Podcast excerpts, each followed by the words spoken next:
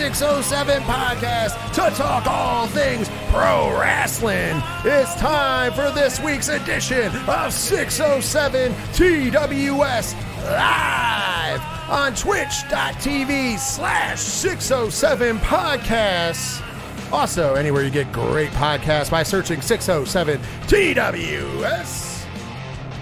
As always, we are coming to you live from the 8122 Production Studios at Dragon Master Games.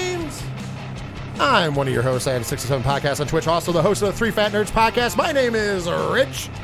Joining me as he does each and every week in studio, he's the other host here on 607 Podcast on Twitch, but you also know him as the host of the Ocho Duro Parlay Hour podcast, better known as the ODPH. I'm talking about Ken M. 607 Podcast fam, what is happening? What is going on? What is good? Let's talk some pro wrestling, shall we? Talking pro wrestling. Well, nothing happened this week in pro wrestling. Show's over now, Jim. All right, thank you for tuning in. We'll see you next Thank you, thank you. Maybe next week some news will happen or something will happen in the world of pro wrestling. Until then, no, I'm joking. You know, hey, well, pro wrestling is uh, is buzzing. Big event last night. Yes. Big event. We're going to talk all about that in a minute. Of course, in the main event of the show, we're to talk about some big events coming up this weekend. Mm-hmm. Got uh, WWE's got an event called Money in the Bank. Yes, indeed. Also, GCW's got a huge like four show weekend. Only GCW can pull this one off, folks.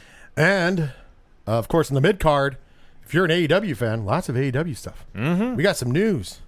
Lots of there's an injury report from AEW. You can talk about that. Yeah. We're going to talk about uh, Bryan Danielson in specific after we talk about the injury report because there's a little bit of information out there there. And then, of course, we're going to talk about the cleaner Kenny Omega, who's also on the injury report. However, we're going to talk about him because he's an awesome guy. Yes. And of course, up first in the opening contest. Oh, yes. We are going to break down and talk all about AEW X NJPW The Forbidden Door. We got a lot to talk about.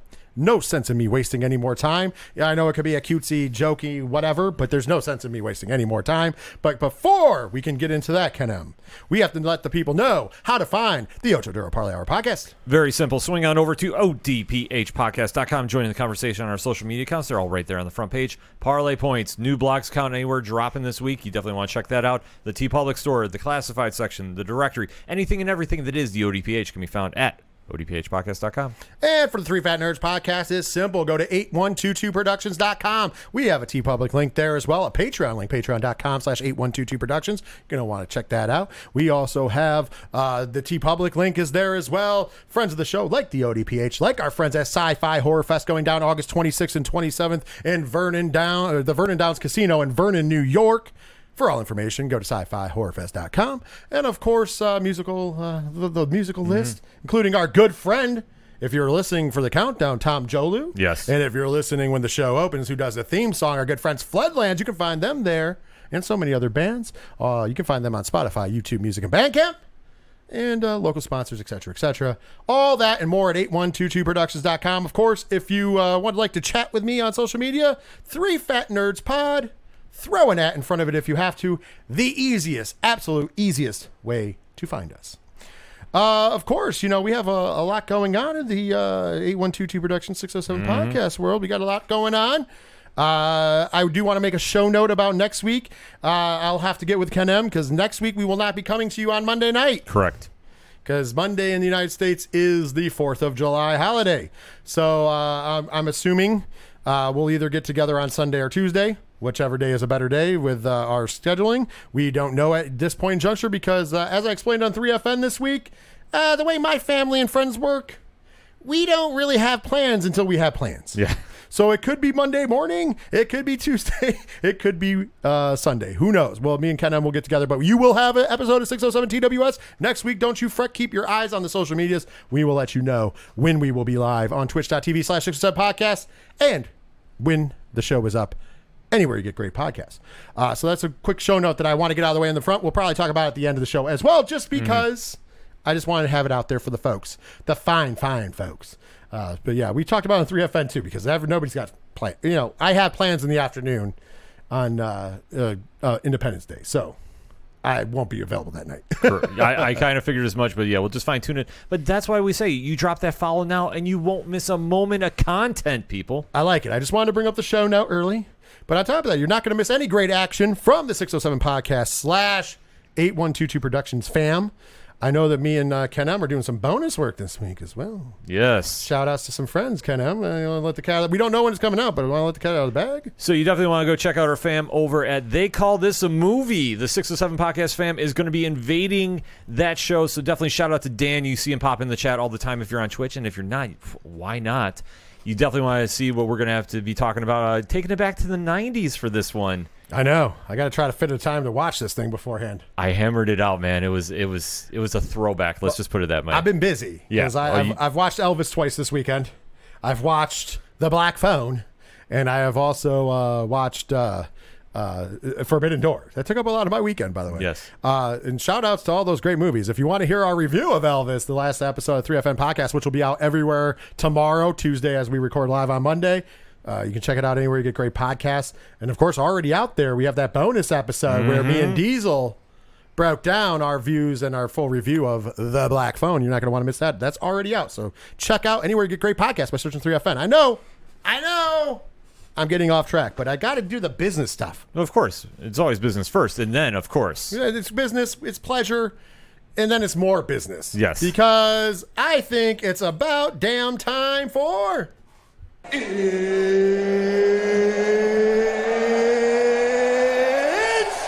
time! This show to actually officially kick off, and how else are we going to start the show but to talk about AEW X NJPW The Forbidden Door. Yes, It went down just yesterday as we record live on Monday. But for those of you who might not be listening to it on Monday or Tuesday, uh, or whenever you listen to the podcast, of course, that would be Sunday, Sunday, Sunday, June the 26th, 2022, from the United Center in Chicago, Illinois. And this has got to go down as the most cursed pay per view in the history of pay per views. without question. And that's nothing against New Japan or AEW. Nope. It's just like this whole thing with Snakebit. Uh, I mean, let's be honest. Uh, right from the, you know, I mean, we knew the conception was a while ago, but the very first match announced for this card was the AEW World Heavyweight Champion CM Punk to defend that title against Hiroshi Tanahashi, the Ace. Mm-hmm. And then CM Punk was injured. Yep. And then we found out there was going to be an interim champion, and then that went well because that that worked out. Yeah. But then the other title that was crowned last night, the All American title. I mean, we're going to jump into it later, but originally Tomohiro Ishii was a part of that match. Not so quick. Ishii gets hurt, replaced by the person he defeated in the Eliminator to come in, Clark Connors. We'll talk about that once again during the event. Of course, day before the show, we get word that the ticking time bomb Horomaru Takahashi will not be making it from Japan due to a fever, and Japanese customs would not let him leave the country. Mm-hmm. I get it. It's a smart move. So he's out. Bryan Danielson didn't know his, uh, you know, he, we knew he was on the injury reserve. Wednesday, we found out we're going to have a replacement. So no ZSJ versus Bryan Danielson. Correct. Now, mind you, I will give credit all day to AEW and New Japan. They definitely delivered with value in the replacement department. However, hell, this was literally the rebook show of all rebook shows. And I'm going to be honest with you. I, I really enjoyed this show up front. I'm going to say that. I, I thought this was a, it was a good show. And you know what? With being snake bit, it could have been slightly better maybe if we would have gotten what we were promised, but no fault on AEW or New Japan. I think they did a great job on delivering the show, at least. All things considered, they put on a great show because, like Rich touched upon, this show has been cursed from the jump. And Uh, marquee names. Yes, and this is the the big names, the dream matches everybody wanted. And I will give credit to Tony Khan and the powers that be. They made the best card possible with all the factors thrown against them, for the most part, in my opinion. So, are you ready to talk about Forbidden Door? Yes. Let's dive right in. Uh, in this case, with Forbidden Door, I'm going to for we're going to go match by match, except for the buy-in. I'm going to go through the entire buy-in, which was four matches, and we can talk about it as a whole because I don't think any of these necessarily need to be talked about one by one. Correct. Okay, so let's go ahead. Uh, the opening contest in the buy-in on the seven o'clock hour for, for absolutely free. So even if you didn't order the pay-per-view, you could have watched this for absolutely free. Uh, the Chaos team of Hiroki Goto and Yoshihashi defeated the Factory team of Aaron Solo and QT Marshall, eight minutes and fifty-five seconds. The second match on the buy-in, Suzuki-gun representative Lance Archer, the Murder Hawk Monster, defeated Nick Comoroto of the Factory in six minutes and eight seconds. The third match on the uh, buy-in, Swerve in Our Glory, Keith Lee and Swerve Strickland defeated the Suzuki-gun team of El Desperado and Kanemaru, 12 minutes and 8 seconds. And in the last match of the final match uh, was an eight-man tag, Max Caster and the Ass Boys, including Billy Ass, uh, defeated Alex Coughlin, Kevin Knight, the D, uh, the DKC, and Yuya Uemura in five minutes and 35 seconds. All of them, of course, are from New Japan Strong and the LA Dojo. Uh, so most notably, the first contest, QT Marshall had talked to Twitter earlier in the day and had made some comment about, uh, and I'm paraphrasing here because I don't really, I, I'm not gonna give him the time of day really, but he had made some comment about people complaining about their favorites not being on. Don't worry, you can see them on Botchamania. I think he, um, I think he cursed himself because. We will be seeing QT Marshall on Botchamania as he went to do a Sasuke special, which is a cart is a cartwheel backflip into a over the top rope tope. And uh, if you can't do it, QT, don't attempt it because he crashed and burned and is probably lucky he didn't injure himself. Yeah, if you're not Ricochet, you should probably not try pulling that move off. Or or our good friend Ninja Mac, Yes. does it in every match. Or Jack Cartwheel. Mm-hmm. There's other guys who can do it. QT Marshall, not so much. No. And uh, I one the only reason I bring that up, and you know, and I don't really like making fun of people for botching like that, is because he was the asshole who was like, "Ha I'm on the show, and your favorites are, and they're going to be on Botchamania." Yeah, you put Well, that no. out. Yeah, you put that out, and You're going to be on happens. Botchamania, my guy. Also, he fucked up like four times in that match. So, but what do you expect? Uh, I, I'm almost uh, almost convinced that QT Marshall's on the try to get fired so he can be back up Cody Rhodes' ass. Yeah. Who knows? Yeah. Who knows? It wouldn't be a big loss for all elite wrestling. I don't think anybody out there is going to be like, oh, he's a big loss. Yeah. Uh, really, other than that, I mean, the Lance Archer match, Nick Comoroto got a little bit more time than I thought. I think Lance Archer should have just squashed that jabron. Uh, the, the tag match was really good. Uh, the Swerve in Our Glory against the Suzuki-gun team. I thought that was very good. But, I yeah. really liked that. It's probably the best match of the buy-in. Correct. I, I fully back that up. And, and it's actually in comparison to the night, it was and there was great matches on the night. Don't get me wrong; it was one of the better matches all night long as well. Saying something for that great, the two great tag teams in the match, and then the eight man tag. Why did it even happen? Because we only ended up with four on two because the Ass Boys, after Danhausen shows up on the screen for Reasons. Uh, he says he has a gift for the Ass Boys, and that is a remix of Ass Man, but we're the Ass Boys, and which makes them run to the back, abandoning their dad and Max Caster, who still get the victory over four Dojo kids. Yeah, this match didn't even need to happen. Like I understand the comedic purposes. Obviously, Max Caster wanted to get the crowd hyped up and did a great job too with the intro. By the way, rap. his his rap was good. Yes. very good. Yeah, but at, but overall, I mean, there was no real purpose for this match, especially four on two defeating the dojo like that. I ugh, I did not like how that went down, but it served its purpose. Crowd was definitely excited by the time it all rolled in. So We had our best version of the, the commentary team on the night because these all three of these guys were on the commentary team all night. Taz, Excalibur, and Kevin Kelly from New Japan Pro Wrestling. Uh, I thought they were really good during the buy-in, and I was looking forward to just being them on the main card. But of course, throughout the night, we interchanged some people. yeah, Uh, one of which was, of course, Tony Schiavone, who came out for the cheap pop for the It Sting! Yeah. And, of course, later on, actually, in a cool move, when the tag team match was on, Caprice Coleman came out representing Ring of Honor. Of course, him and Kevin Kelly used to call Ring of Honor together in the past, so that was pretty cool. And, of course, for the last few bouts, we had to have Jim Ross yeah, who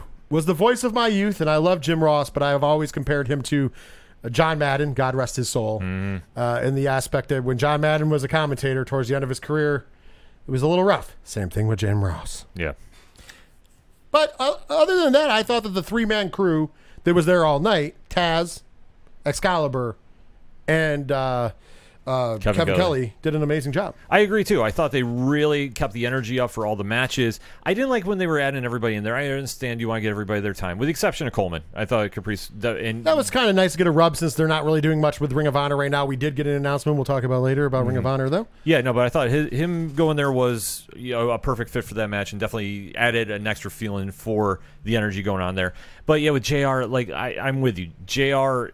was is is a legend, but for that moment we didn't need him on. Also, MVP of commentary that night, and I'm not meaning this facetiously. I'm actually being honest. Was Taz. Yes, Taz. Crushed insights it. all night were fucking amazing. He had very few of the Taz botches, Mm-hmm. which I, I don't blame him for them. There's a couple of them that were just minor, so it's not a big deal. But his, like, like him, him talking about what holds do to people and the certain different holds, especially Japanese holds, was really cool. Like Taz really gave a good insight. I really thought that it was a good and uh, when certain things happened in the night, he was able to kind of cover them up a little bit because he just took over and said, "Well, this is what probably happened in this match," and blah blah blah blah blah. I'd love to see him get permanently on. Dynamite. By the way, all star for Taz on this one. I know some people judge him for his Tazisms. It's on Botchamania, even Mm-hmm. insipid Taz commentary, but he did a great job that night. So MVP for him. All right, let's talk about the card though. We're gonna break this down one by one. I know in the past we've been kind of speeding it up a little bit, but I feel like a lot of these matches, some of them we'll obviously say more about than others. Sure. Uh, this first match, I don't think we'll have a ton to say about, but we will say this. Uh, we had the team of uh, Minoru Suzuki and the Jericho, Jericho Appreciation Society, represented by Chris Jericho and Sammy Guevara, with Tay Conti in their corner. They defeated the team of Eddie Kingston, Shota Umino, who is the son of Red Shoes, and Wheeler Yuta. This match got 18 minutes and 58 seconds, and uh, this was a really good opener. And Shota Im- Umino looked amazing in this match. He's the MVP of this. That's the only headline you need from this match. He absolutely stole this from everybody else involved. Of course, later in the night, for reasons, uh, Chris Jericho had to throw a fireball in his face in a background segment for no fucking reason, other than the fact that he has to remind us he's a wizard.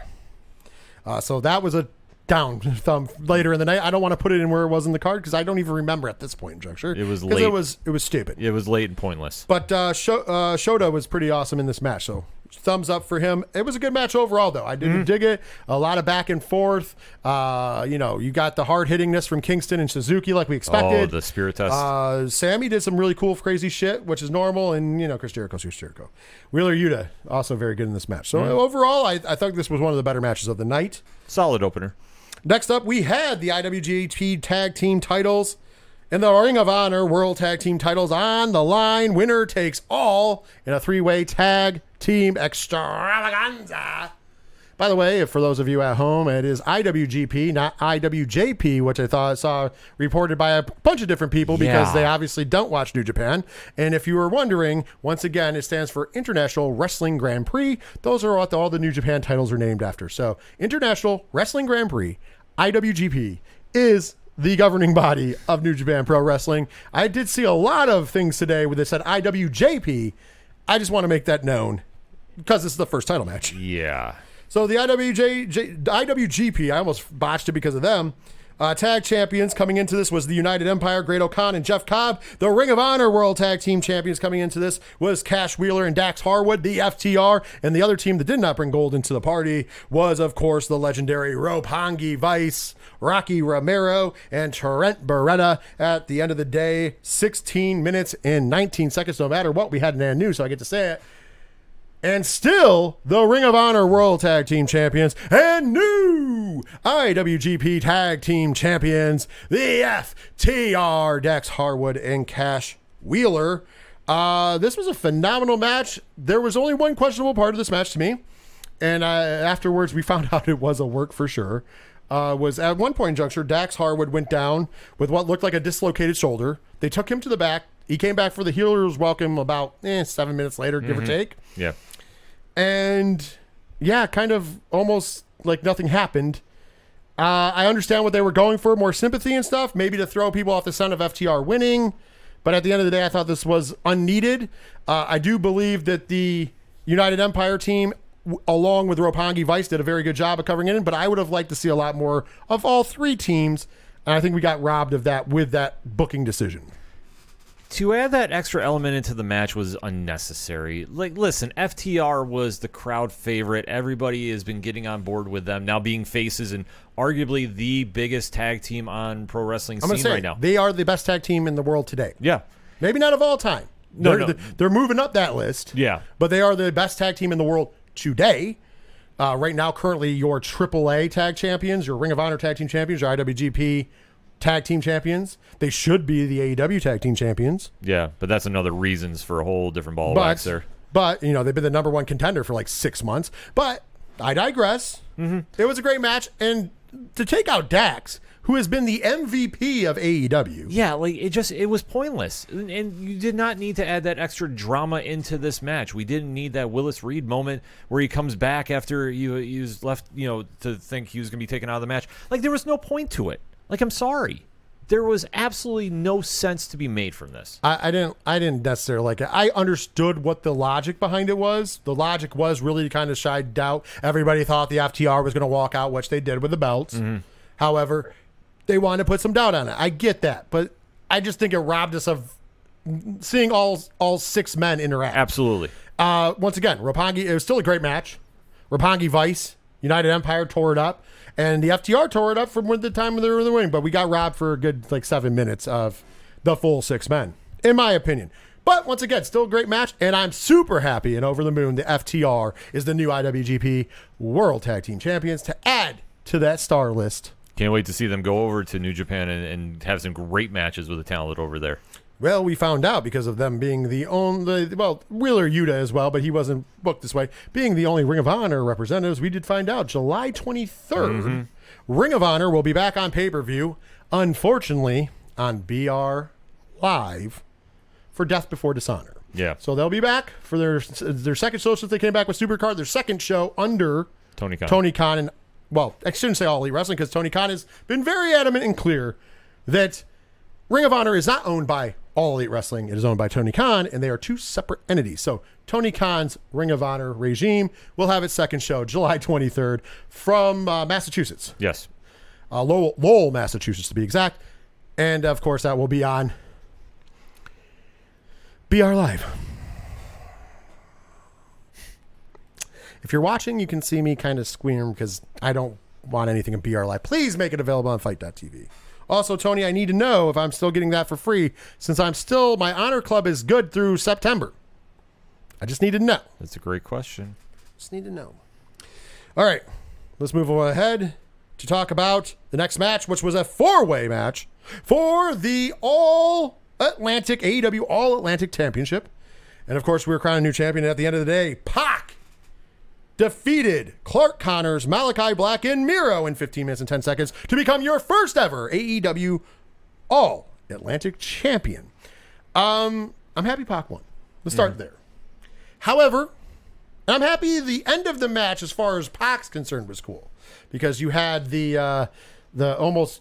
I don't know if he was going for an armbar or guillotine. I couldn't really kind of tell with uh, Malachi He transitioned. because he transitioned a little bit, and of course Pac hit the 450. I thought I was going to go for the Black Arrow, but it was a 450, and uh, landed square on Malachi Black Yeah. and Clark Connors, but mostly Malachi Black to get the pin and win. My problem though came right before. Miro looked like he was going to get Pac to tap out in the camel clutch. Malachi Black, after a good time, they did a good job of this. I, by the way, the build for this was great because I thought, fuck, here we go. Miro's going to win. So Yeah. they did a good job. Malachi Black comes in. Black missed to the face. Black mass kick, or whatever you want to call it these days. I don't think they've actually officially named it in AEW. Am I wrong? I, I like to call it the fade to black, but I don't think they call it that. No, they call it something else, but y- So, anyways, however you look at it, you know what I'm talking about. Yeah. The finish for Malachi Black. And then Miro proceeds a no sell. And I heard people, well, he, he was in stutter stand until he got out of the ring. No, he stood still for. He took the a whole good- shot. For a good 20 seconds. Uh, well, he gets kicked. Yeah. And then he stands there for 20 seconds before taking three steps very slowly and then dumping himself out the middle rope to the floor. He powdered out. Yeah. He didn't take, he didn't, why didn't he take the fucking bump and just roll out? yeah. I thought that was super disrespectful. The match as a whole was good, but I just did not like that spot and it left a bad taste in my mouth. And thankfully, Pac hit a nice, wonderful move at the end of the match to kind of make you forget about it a little bit. But, and I'm glad, that's why I'm glad Miro's not the champion because that's selfish shit like that that is a problem. that took away from the match. Like that's the one thing that is really standing out from an otherwise great match. And I'm with you. Malachi Black should have got this title. Like I, I'm happy Pac won, mm-hmm. and I'm very happy Miro did not because he didn't need it. I'm sorry for guys that have been there, and especially for Malachi too, who was the big WWE star who came in and kind of got lost in the shuffle. To except now he's finally getting some momentum going with the House of Black. They should have gave him the belt. You could have done a nice feud with Death Triangle, gone back and forth about the, the title now. I think they're going to do it the other way around with Death Triangle, so I'm okay with this. But still, Once again, I'm not as uh, I'm not as upset since Pac won because I, I one of those two should have won the match. Yeah. and they did. I would have preferred Malachi as we talked about, but I just the no sell kind of took the, it left a bad taste in my mouth. Like, what are you fucking doing? yeah. Just take the bump and powder out. The fact that he stood there literally for 20 seconds before he took a couple steps and just kind of rolled out of the ring through the middle rope, like never sold the fact that he just took the finish kick. Yeah. Never sold it. Like, at this stage, there's no excuse for it, in my opinion. It was selfish by Miro, period. And maybe that's a reason why you probably shouldn't book him in these uh, things, you know? I'm just saying. Next up, we had a six man tag team match. The dudes with attitudes. Darby Allin, Shingo Takagi, and Sting defeated the Bullet Club team of El Phantasmo and Matt and Nick Jackson in 13 minutes and one second. Big takeaways from this match. First of all, seeing the Young Bucks come out in Bullet Club gear. Oh, little throwback. They did the Bullet Club stuff, which you is still beautiful. my heart. El Phantasmo, always a big plus in these matches. Yes. yes. And I'm going to throw it out there. This match was better than I thought it was going to be on paper, and it, it far exceeded what I thought. There was only one. There was only one real bad glaring mistake in this match, and that was after Sting cleared the ring, and Phantasmo turned around to take a move from Sting, but Sting powdered to the outside to go after somebody else before realizing, oh shit, yeah, I'm supposed to be back in the ring. So Phantasmo did his best to try to be distracted again to go into the spot, but yeah, that, but you know, got to give got to give him some leeway. He's an old man. Mm-hmm. But uh, for the most part, I thought this was actually a very good match and way better than I thought it ever could be. This was the best Young Bucks match I think I've seen in AEW. Maybe it's tied up there with the Lucha Brothers cage match. This has been the Young Bucks we've been waiting for. Not the same old five moves in a match. I'm sorry. Like, they actually were really living up the heels like they were when they were in Bullet Club. And I wish they would come back to this. Like, we were talking about this at the watch party. This is the Bucks that I want to see on TV all the time. I don't want to see the current gimmick of them. The Bucks of Youth. Yes. Like this was a fun match. It even started with a Batman homage from Sting being at first they we thought he was up in the rafters. Thankfully, he wasn't. Thankfully he wasn't. but he did a dive off the top of the set, which was cool. Yeah, 62 years old, jumping off that set. Hey, at least there was three people there to catch him. Yes. That was a crazy spot, but it was a fun way to kick it off. And then like I say other than Sting missing his cue, uh, this was a really good match. Even with him missing his cue, this is better than I thought it was going to be. Yes. So kudos to everybody involved. Uh, next up, the AEW Women's Champion World Title was on the line. Your champion Thunder Rosa defending against Toni Storm. This match got 10 minutes and 42 seconds at the end of the day, and still the AEW Women's World Champion Thunder Rosa La Mera Mera. This was actually a really good match. Really good match between both of these women laid it out there. Very hard hitting. Yeah, very strong style. They didn't leave anything at home, and uh, I enjoyed this match immensely. this is what we needed. Thunder Rosa gets a big win over a star and is really starting to get some momentum for her title reign, which is long overdue. And let's keep this going. Next up, the IWGP United States title was on the line, even though the champion still does not have the belt. As a matter of fact, rock hard. Juice Robinson was in attendance with the belt and said that uh, the next show in Japan, he would face the winner of this match for the belt, even though he's not champion. Yeah, reasons. Interesting. Uh, but the real champion, and also the Rev Pro Commonwealth champion, the Billy Goat, the Commonwealth Kingpin, Will Ospreay, went one on one in defending the IWGP United States Championship against Orange Cassidy. This match got 16 minutes and 43 seconds. And at the end of the day, and still IWGP United States Champion Will Ospreay. But I, I'm going to say it. This match, best story of the night, possibly best match of the night. And the reason being is that the first about eh, six, seven minutes of this match, Orange Cassidy was in gimmick of Orange Cassidy. Thumbs up, pants in pocket. Got a little bit of offense in the beginning, but then very quickly, Will Ospreay started to dominate him and was embarrassing him, putting his foot on his neck, Yeah. just kicking him like lightly. At one point in Doug's, he was giving him the Kawada kicks to the face. Just anything he could do to embarrass him, telling him, Why are you even here? You're an embarrassment to wrestling. You're an embarrassment to yourself. Why are you here?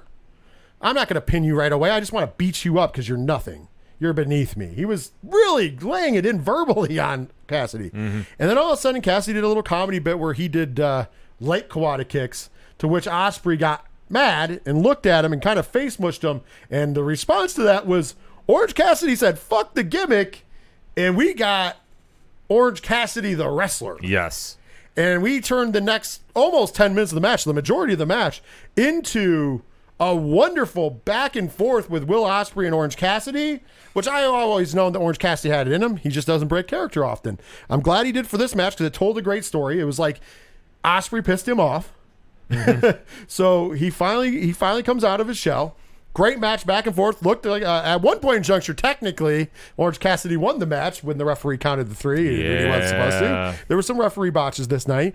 But, uh, anyways, the end of the match, I loved the end of this match. The reason why I said this is possibly my favorite match of the night and why I said that this is uh, the storytelling I already told, but the reason why I think this is the best match of the night is not only was it great back and forth, no, you know, no, no punches pulled. But usually in big matches, because this was a big match, uh, Ospreay likes to do the hidden blade into Stormbreaker for a finish. But instead, knowing how the crowd would react, and I think that this was smart on him and Orange's part, he went uh, Silent Blade into a pin, which Orange kicked out at two and a half. Crowd goes ballistic. Yeah. And while the crowd was still going ballistic, he loaded him up for Stormbreaker, gave the crowd the finger before delivering Stormbreaker for the one, two, three. I thought it was a great way for Will Ospreay to continue being a heel. I thought it was a great way to show that Orange Cassidy has a ton of heart and you, it's not easy to beat him. And I, I, I just thought that that was a beautiful storytelling. And the finish of the match told the great story. This from beginning to end, honestly, I was a little pissed off in the beginning of the match because it was like, what are they doing? Why is he doing gimmick against one of the best wrestlers in the world? But when it switched over, and I was like, okay, that's when I got into the match. I was like, okay, this this is a good storytelling. He was wrestling in gimmick because that's what Orange does, and then Will Ospreay embarrassed him, and finally he said, you know what, To hell with the gimmick, let's go. This started off on a bad note for me because I was expecting his old theme music. I was disappointed. I Oh, was, because it was announced by Fightful that he would be coming out to Jane by Jefferson uh, Air- Airport. Starship. Starship. Starship. Sorry. Yeah. I know they're two different bands, but yeah. Yeah. And instead, uh, at the last hour, he said they were only 95% ready with that, which I don't understand that because either you have the rights or you don't. But I understand you were upset there, but still the match. No, the match. Yeah, I know. Like I said, I would because I would have popped like nobody's business because I that would have been perfect for that crowd. But I agree with you. The match started slow, and it definitely seemed like this was a waste of time because we, we we've talked about this in the past too. Will Ospreay, in my opinion, should have got a more high profile match on the card, maybe against the TNT champion at the time, maybe against you know a more main event level name. But I will give kudos to Orange Cassidy because when he broke gimmick finally, this was a fantastic match. I agree. This is a four and a half star match. You could you could argue the five if you really want to push it. I just take I would away, agree with you for the four and a half. yeah, but I give it four and a half just because the it took too long for him to get pissed off to actually wrestle. But this told a perfect story. Will Ospreay was playing into that crowd too, and I loved how he didn't go from the hidden blade to Stormbreaker. Oh, I did. I thought that Yeah. was perfect. I thought when I watched it, I'm like, because I've seen enough Will Ospreay oh, matches Oh, yeah. where I'm like, okay, big match, and, and in other matches he can end matches with the silent blade, but or hidden blade. I said silent, hidden blade.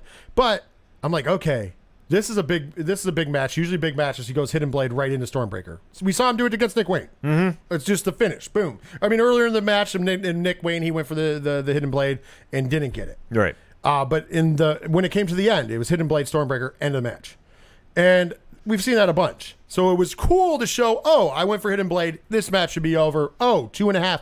And the way the crowd reacted was fucking perfect. Yeah, you couldn't tie, you could not make that a better moment. And it was loud. It was obnoxiously loud, which is beautiful. And it was just like without missing a beat, he fucking just hooked him up, gave, got him to the shoulder, and gave the finger to the crowd right before dropping him for Stormbreaker for the one, two, three. Uh, one of my other favorite parts of Will Ospreay being an asshole was during the beatdown of Orange Cassidy when he went into Orange's pocket. He goes into Orange's pocket, and he pulls out his hand, and he gives the crowd the finger. Yes. it was beautiful. a fantastic heel. Like, what else can you say about Ospreay? He is just on a whole different level right now. But this was my match of the night. But after the match, himself and Aussie Open of the United Empire did beat down Orange Cassidy. Mm-hmm. A little punish, you know. Basically, it almost looked like Will Ospreay was like, "Wait a minute, you were supposed to be a joke. I embarrassed you. You should still be embarrassed. I can't believe I had to work, so I'm going to beat you up." I think that was really the story. So we could good continuation of a story. Yes. Brought out Roppongi Vice after a little bit. Like it was like kind of a little uncomfortable how long yeah, they it was waited. a weird timing. but we get the payoff. Music hits. It is the one and only Shibata yeah.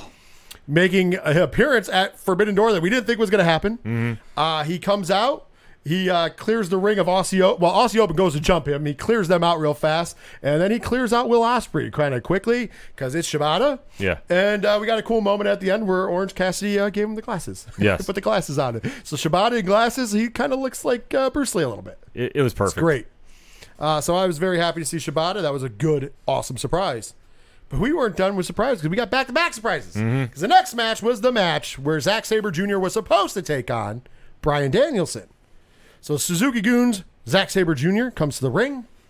We got to see the promos before where he was basically saying that uh, Bri- uh, Danielson's a coward and that uh, he's obviously not really injured, that uh, he just doesn't want to fight ZSJ because he knows that he's the best technical wrestler in the world. And uh, okay, we've we had weeks of speculation. Well, we had weeks of speculation about the people being on the show, but then we had from Wednesday to then to know that we were going to get somebody in this match. And of course, the big the big one that everybody was talking about was Claudio Castagnoli.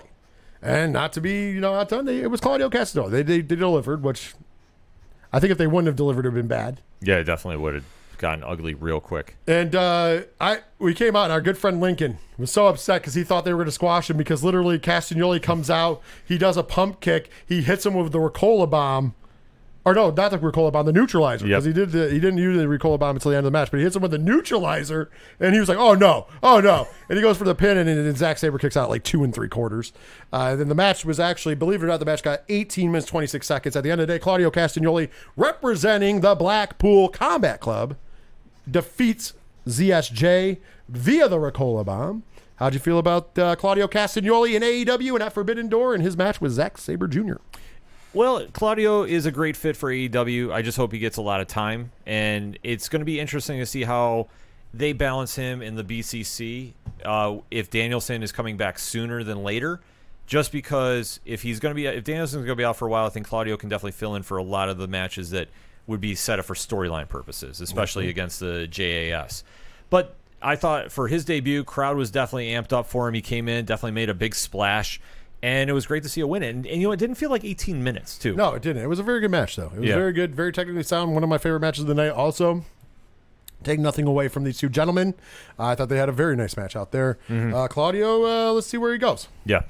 Let's get into the last two matches of the evening, shall we? Both with titles on the line. Yes. First up, fatal four way ti- match for the IWGP World Heavyweight Champion, your champion, the Switchblade, Jay White, defending against Adam Cole, Baby. Hangman Adam Page, and the Rainmaker, Kazuchika Okada. This match got 21 minutes and 5 seconds at the end of the day, and still IWGP World Heavyweight Champion, the Switchblade, Jay White, stealing a victory from the grass of Okada. Um, let's talk about the, the elephant in the room. Sure. Uh, I will say this: the match was very good. Yo, I, it was a I- I great thought match. for a four way match, I didn't feel like it shined on one person too much. I felt like everybody got equal in the match, which is good. I also didn't feel like it was a confusing match. Mm-hmm. I thought they did a very good job of like making it very clear who was in the ring. A lot of two one on ones, a lot of two on ones, stuff like that. But they always it, it wasn't confusing. You know, sometimes the shit breaks out and you can't keep your eyes on everybody. Yeah. I think they did a good job. It's one of the better put together four ways that I've seen in a while. So I, I don't want to take anything away from this match. I thought it was very good. The end of the match, a little sus, but with the caveat that there looks like there was an injury. So whether it was during a drop kick spot or a German spot earlier in the match, sometime in the match, which Adam Cole was already injuring with an injured shoulder. Sometime during the match, it appears that Adam Cole ate a concussion. Yeah. Uh, once again, there was a German where he landed awkward on it looked like his head. Uh, right before the finishing thing, there was a beautiful Okada dropkick, but when he took the bump, his head did smack off the mat. I don't know which one it was. I can't tell you. We don't know. Right. But it looks like and was confirmed that concussion protocol was being followed after the match. So this is what leads to the confusion. So the the last three moves, Okada drop kick to come back from uh, Adam Cole being in charge. He goes into instead of doing his normal tombstone, he does a Michinoku driver, Correct. which looks safe. That's why I don't think it was that. And then he goes Cole up to give him the Rainmaker, but when he ripcords him to go for the clothesline, Adam Cole falls to the ground. Now at the time we're like, did he duck it? But it didn't look like it looked like he just went limp, and then he rolled instantly to the corner. Well, Jay White comes out from the outside of the ring, hits Okada with the Blade Runner. Okada powders out, and then Jay White rolls Adam Cole like two times, hooks the leg, one, two, three. But on the count, right before the three count, Adam Cole, it's not like a big kick out, but he lifts his shoulder. Mm-hmm.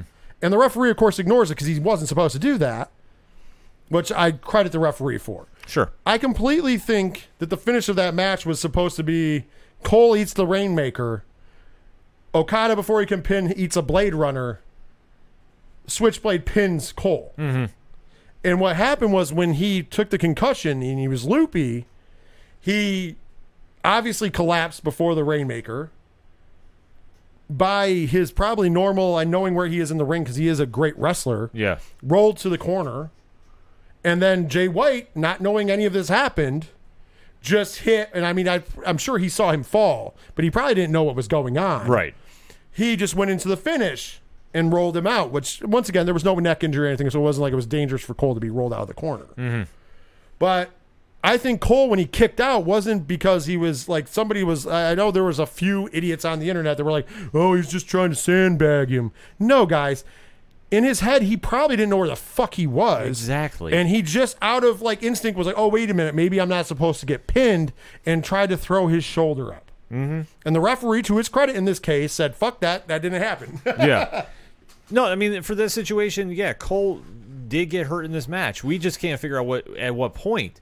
But he tried going on as much as he could until he got to that rainmaker spot, and then yeah, he just collapsed in the corner. But not everybody else in the ring knew what was going on. But Jay White, he did look mad at the end because obviously when Cole just kind of did a natural instinct because he has no idea what the hell is going on. Mm-hmm. If you've never had a concussion, trust me, you really do not have an idea what is happening this was a situation that they made the best of the bad scenario. And of course, Jay White, I'm sure in the back was like, "Oh man." Oh, I'm- yeah, as soon as he found out, I guarantee you.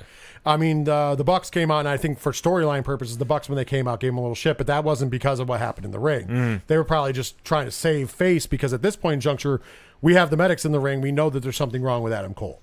And uh, for by the way, for all the people out there that were talking shit about Adam Cole and his in ring performances and his fucking maybe not being in hundred percent great shape or whatever the fuck you're accusing somebody of, fuck you. The guy's out there wrestling injured and then still puts on a classic and at some point in juncture got injured even more but still finished the match out. Yeah. Like, come on, man. To, to- you guys need to take a fucking step back and get off your shit.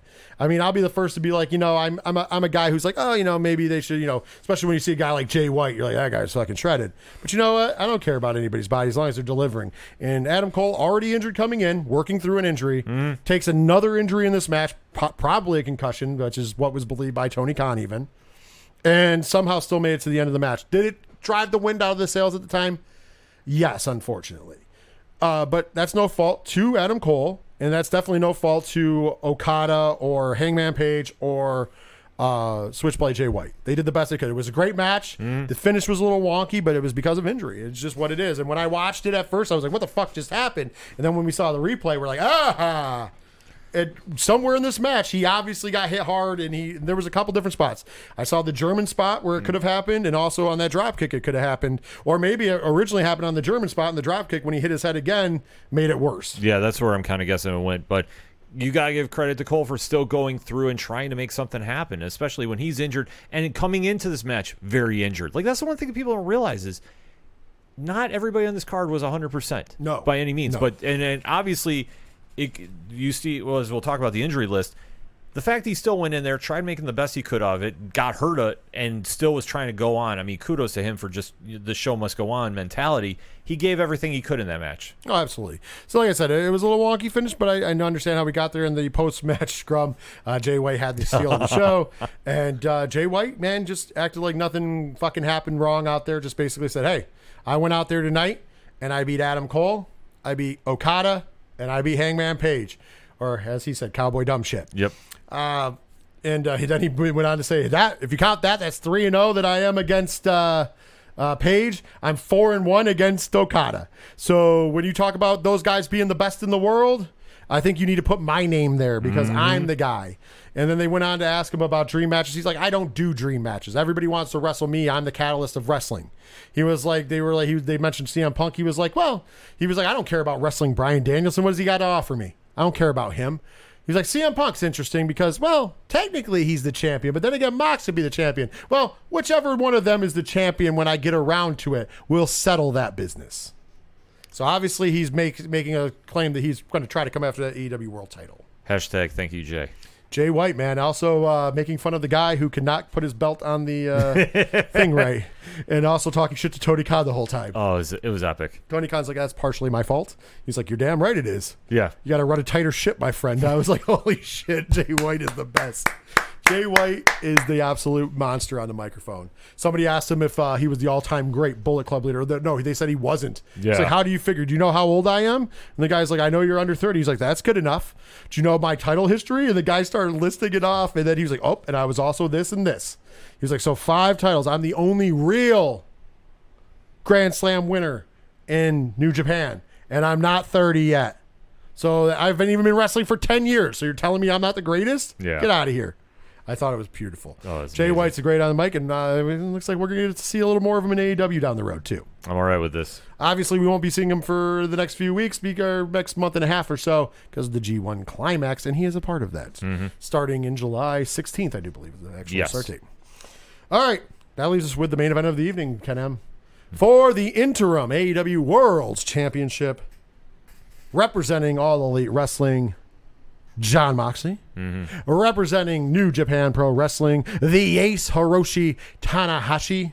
This match got 18 minutes and 14 seconds. And at the end of the day, and your new AEW Interim World Champion, technically world champion for the second time in a hmm. way, right? Yeah, it counts. Jon Moxley. So this match was good. I but I kind of feel it was a little lackluster. Um, I said to somebody it was it was a good match. I, I I know some people really really like this. I think the match before was a better match, even Yeah. with the wonky finish. But I didn't I didn't like this match as much. I thought this I, I still thought it was good. Mm-hmm. I don't understand why Moxley bladed other than it's Moxley. Yeah. and he bladed off of a of of a sling blade, which is even weirder. Yeah. There wasn't any weapons. It was it was a sling blade. So everybody knows what the sling blade is, right? Uh, Finn Balor does it. Yeah. So isn't Hiroshi Tanahashi. So it was weird to me, but it's Moxley, whatever. Um, the finish of the match was rough. yeah. By the way, the AEW crowd in Chicago, when they went into what they thought was the original finish, booed Jon Moxley. Yep. Out of the, I've never seen that before. And the "Let's go Ace" chants were resounding. I will say that that crowd wanted Tanahashi. Absolutely. I think that they knew the dream match that would have made a lot more sense is Tanahashi versus Punk. And also, I think they wanted Tanahashi back in the States a little more. Yeah.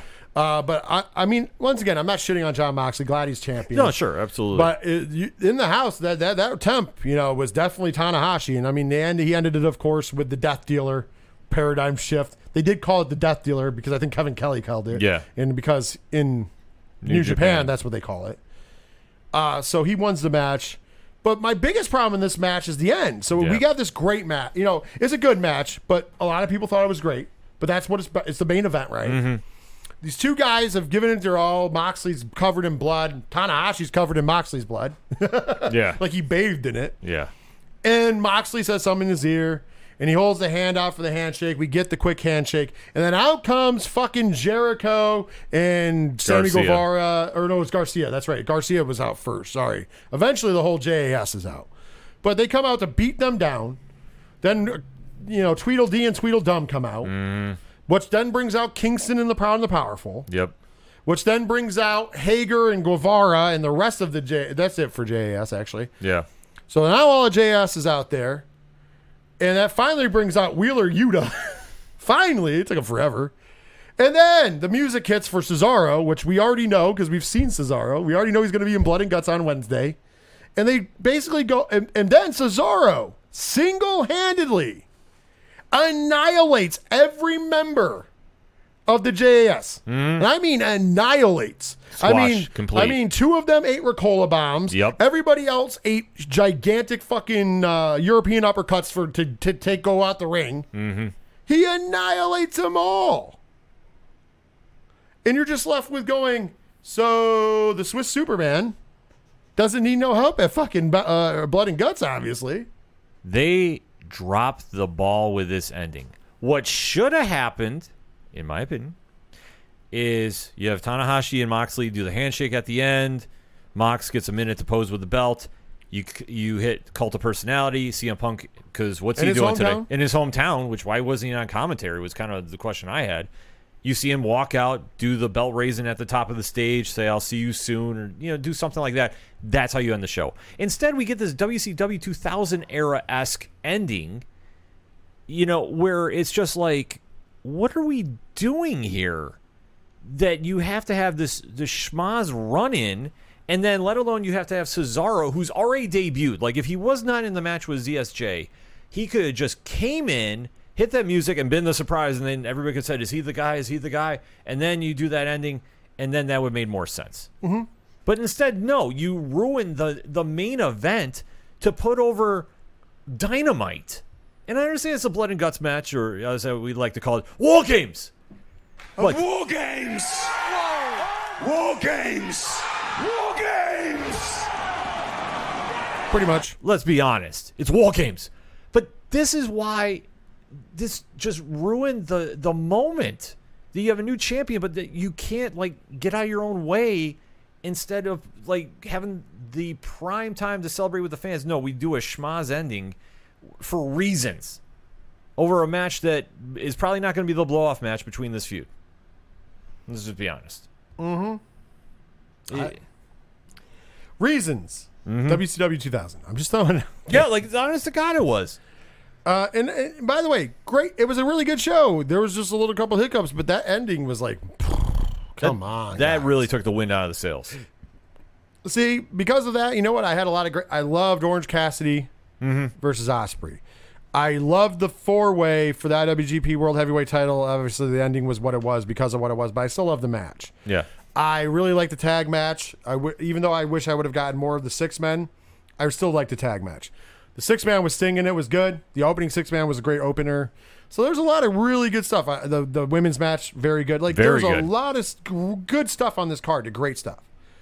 And it just was like, man, they did like the it just didn't live up to what I wanted to be. Uh, Pat says Booker of the Year showing his absolute genius. Exactly. Yeah, I mean that's the whole thing. The card overall was very solid, and this delivered for great wrestling. Storyline wise, no, except the only story that ever got told in this match, like you touched upon, and I agree with you, it's Will Ospreay and Orange Cassidy. Everything else was just, hey, let's get in the ring and see what happens. Overall, I think it was fair. I gave it a B overall. Yeah, I gave it a B, B minus range, just because that ending, and I keep driving at it. Like that's what you remember for most matches. For how this match or this card ended, that was just such a waste of time. Yeah, the two biggest egregious things was the ending of the the night, which really fucking marks off, in my opinion. Yeah. and then of course the wizard fireball for no fucking reason. Yeah, Like the some of the nonsense that they pulled was just no reason. And then there's like little tiny small things, which is is what it is, and that's just being a fair critic. But for mm-hmm. the most part, I thought this was one of the best nights of wrestling action we've seen. I'm a big New Japan fan, so I was happy to see some of the guys I love in New Japan. I thought Shingo had a great outing, although they didn't use him for most of the match, but he did get the win. Yeah, he, he, he definitely played a role in the match. I thought I thought it was nice to see the old school Young Bucks Bullet Club Young Bucks back. that was great. I I mean I like I said my match of the night is definitely uh, Cassidy versus Ospreay. Uh, close second would probably be uh, Claudio and ZSJ. I thought they had a fucking phenomenal match as well. And then the third is is gonna. I think third is gonna be the women. Yeah. But it, honestly, there was a great there. There was a separation. Like the only match that I was really not super high on was the main event. Yeah, no, I'm with you on And I'm that. not saying it was bad. I'm just saying I didn't like the finish, and then I didn't like the post match. Like that's what I didn't like, and everything else in the match was like, eh, this is good. I just didn't feel like it lived up to the main event name, especially after what we saw all the all the night before it. Yeah, that's the whole problem with it is this match had great moments, but the ones that stick out were the letdowns. And but this doesn't take away from the entire card, but for everybody that's saying like, "Oh, it's an A, you know, it's the greatest card ever." It's not, but it's still a great card to watch though for the in-ring work. I, I, yeah, I agree. I agree. Uh, one liner note for after. Of course, Tony did his media scrum. Now they're doing them live on fa- or, uh, YouTube. YouTube, which is fine. For the love of God, could we run these media scrums like New Japan? Please. Because, and I don't mind if, if Tony Khan does his like opening bits or whatever, but if I don't want to see Tony Khan just staring into a fucking camera while talents are talking or cutting off talent. Yeah. Like he cut off talent to talk, and it's like, dude, nobody gives a fuck. Nobody cares about. I mean, thank you for running the show. Thank you for being the booker. Thank you for being the visionary, Tony. But at the end of the day, we don't. We didn't come to here. We didn't. We didn't come to hear you talk about how uh, Forbidden Door was. Uh, if it if it did 100k, it was a success. I said that from the get go. If it did 100k, it was a success. And me and the people, uh, we, we really enjoyed it. And he hammered that home in between. He said it in the beginning. So there was this nice little 10 minute spot where he had his moment. And then he was literally in between saying the same things over and over again. And then he would go back to conversation. Okay, so like before, basically be, like being like, before we got interrupted with, with the last guy that came over here, I just want to say that uh, we are, we're, we're, we're, what, we're, what's happening here in, in AEW is we're trying to start a partnership and a revolution with New Japan. Uh, Gedo has been a very big help to us. Of course, we met through our very good mutual friend, Rocky Romero. And these are all real things that happened in the in the press conference, by the way. I'm Yeah. verbatim in them. And, and and if it has a hundred thousand, we definitely we, we we hit the mark that we need to hit. We hit the mark that we need to hit, and um, yeah, and, meow. And then literally spends time, and I can't make this shit up. If you want, just watch and uh, believe me, spends time, uh, especially after Jay White left. It was funny. Jay White leaves the table, and he's literally looking past even the uh, to whoever the PR Whoever's- person yeah. is, and he's going. Uh, what, do we have next? Uh, yeah, okay. Um, well, no, no, no. Before you bring them out, before before you bring out Jon Moxley, before you bring him out, before you bring him out of the title, let me go back to let me go back to you. Remember before, uh, and, and we'll get to your question in a minute. But we'll go. Let's go back to you. It, really, it just boils down to the fact that this has been a dream to do, to do this show for so long, and I'm finally happy to see you there. And even with all the trials and tribulations we got there, and it's fine. Like I, I'm being dead serious. I'm everything he said was fine, but he mm. could have done that in an opening 10, 15 minutes and then kick fucking rocks. Said, okay, we're gonna bring out the IWGP World Heavyweight Champion Jay White, and left. There's no reason for him to sit next to Jay White, and Jay White just used him as a person to chastise, Yeah. which was funny. No, it was hysterical. Or then sitting next to fucking Moxley. And the rest of fucking the, the the Blackpool Combat Club that comes out with Moxley, and he's just sitting there amongst these guys, and he's like, "Yeah, yeah, tell, tell- let him know, Jon. Yeah, yeah, let him know, Jon." And you're just like, "Dude, go the fuck away."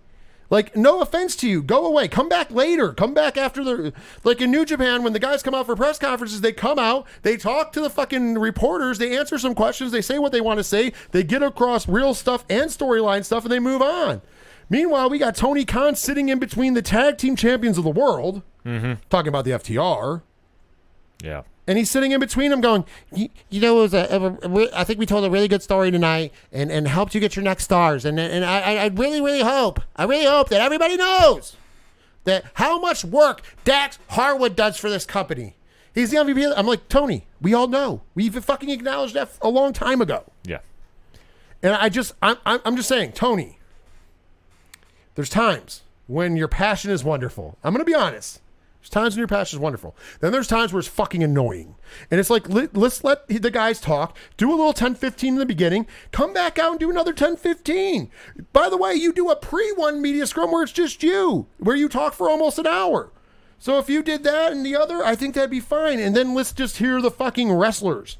I don't need you there just being their hype men because they don't need you. Tony, Ken, I'm here. I want you to take a note of this because this is how I think you should do it. Just a humble fan opinion. Don't sit in the media scrum with them post shows. Let the wrestlers talk. And then after everybody gets done talking, come out, address the media then, record it, put it on the podcast, release it the next day. Boom.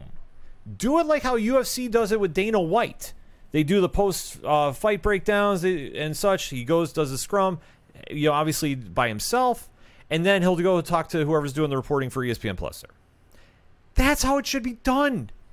And if you do that, trust me, people will still listen. People will still praise you. People will still give you your flowers. Everybody will do that. But if you take away from the moment of the wrestlers, it comes off as a bad look, in my opinion.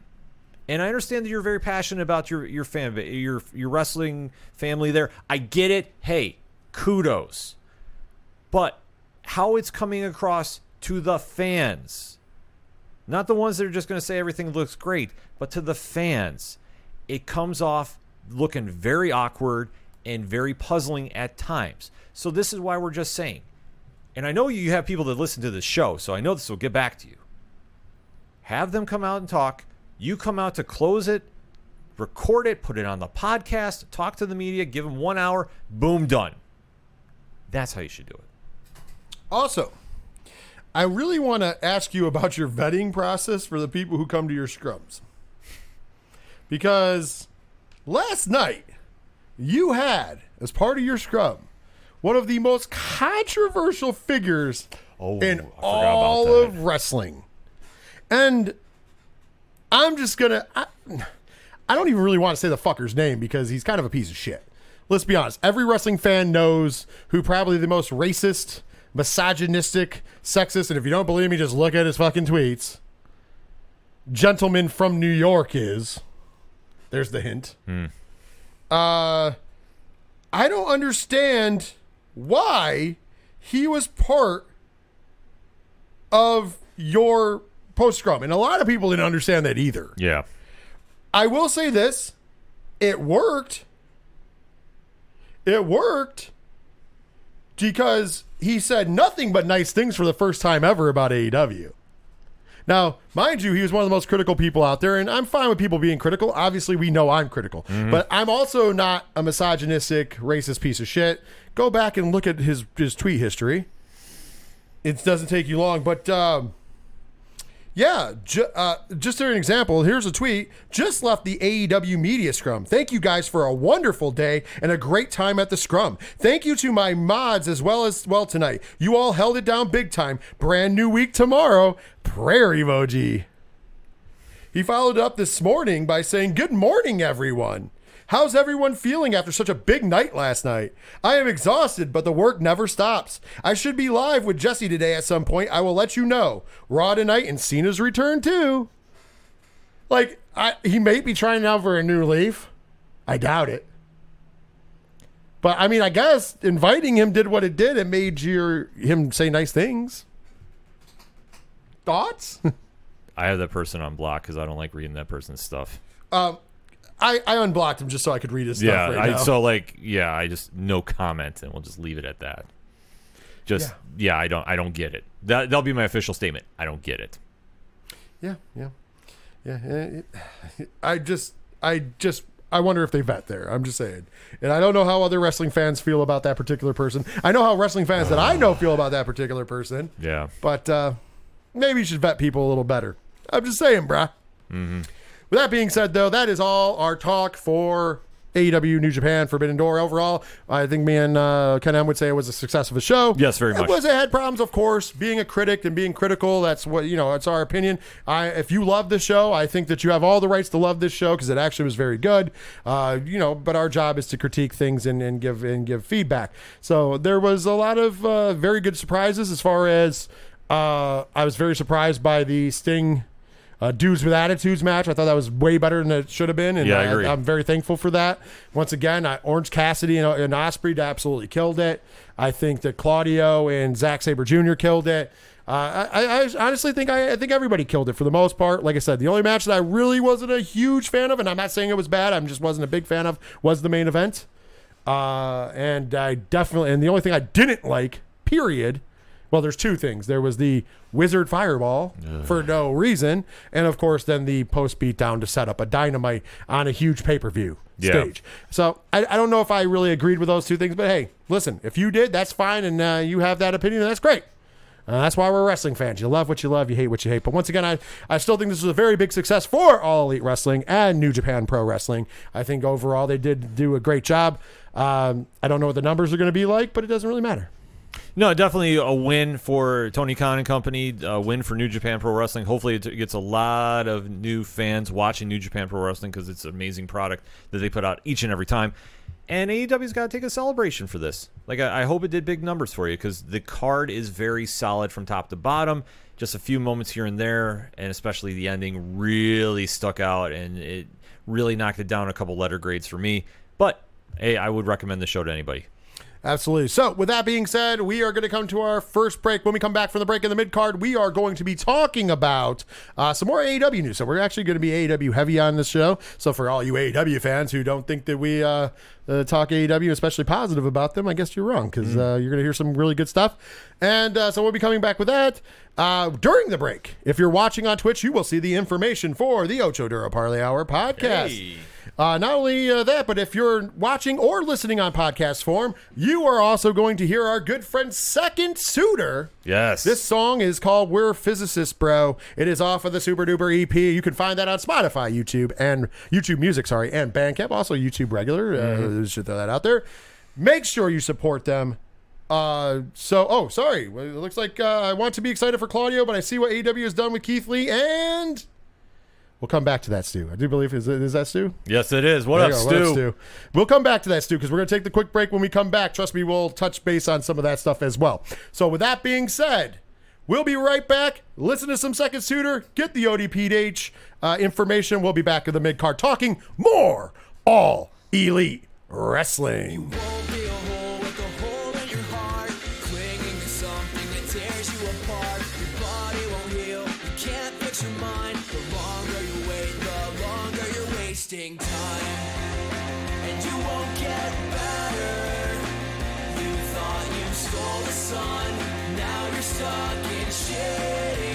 Weather. And I've made peace with that. Before my lungs collapse, I'll take a breath and show you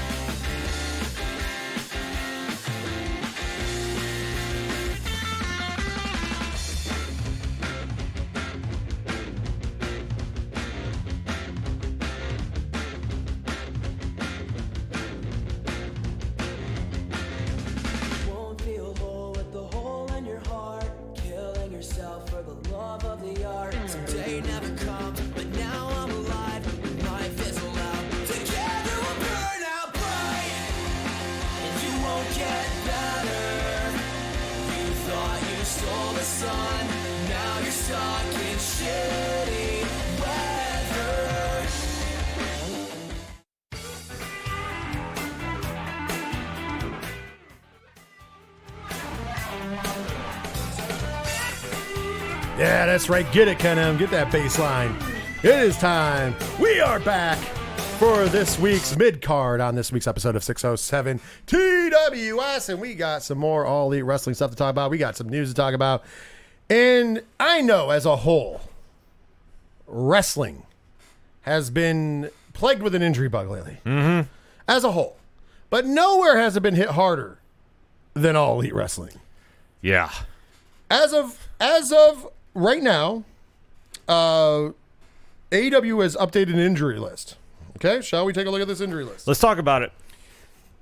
Kenny Omega, Okay. CM Punk, mm-hmm.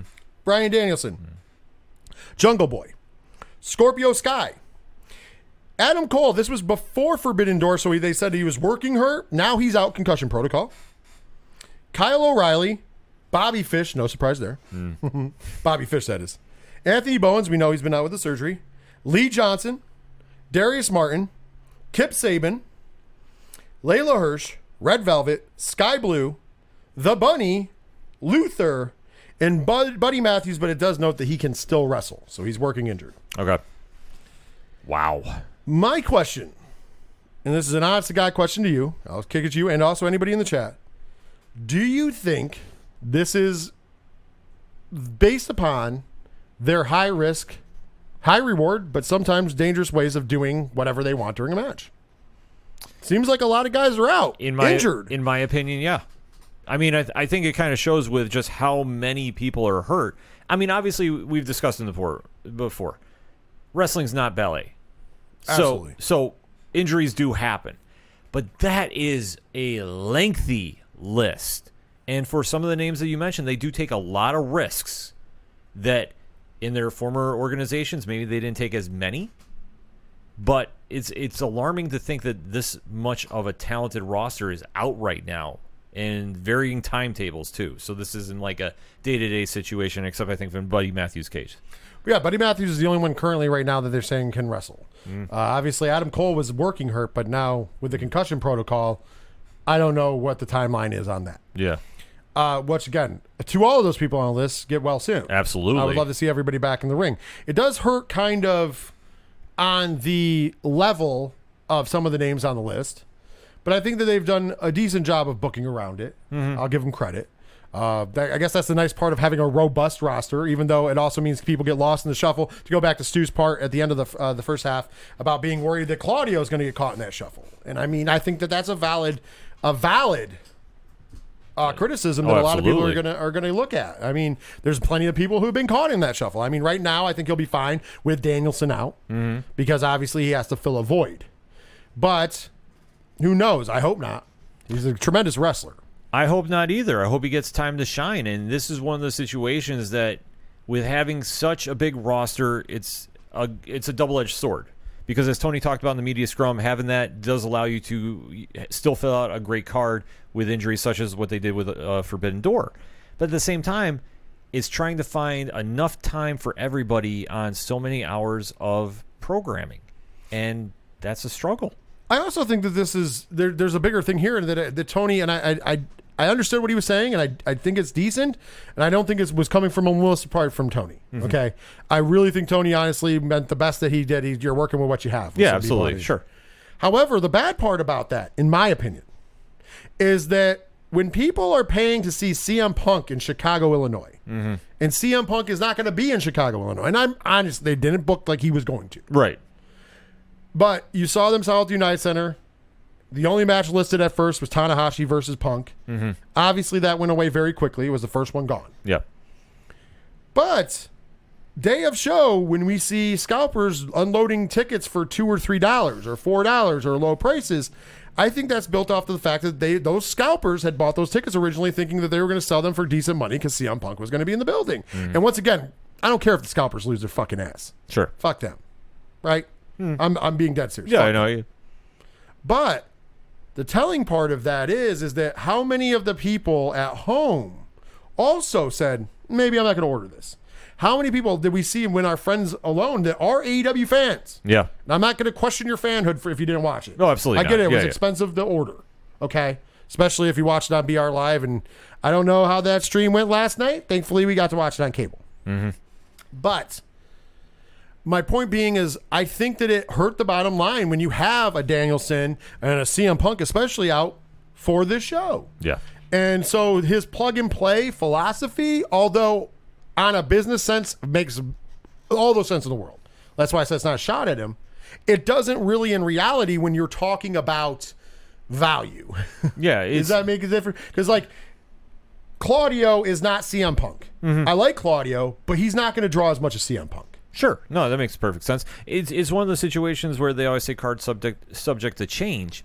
And in this situation that you have a roster that you can definitely do. Is it going to add equal value? depends on your fandom and what you what you feel is equal. I'm also wondering how many more buys they would have gotten, and it was a great show. Mm-hmm. I'm wondering how many more buys they would have gotten if CM Punk's on the card, or Danielson's on the card, or you know some of the other matches that we thought we were going to get were on the card. I'm just saying, and once again, it's not the fault of All Elite Wrestling. It's not the fault of New Japan Pro Wrestling. It's not the fault of Tony Khan.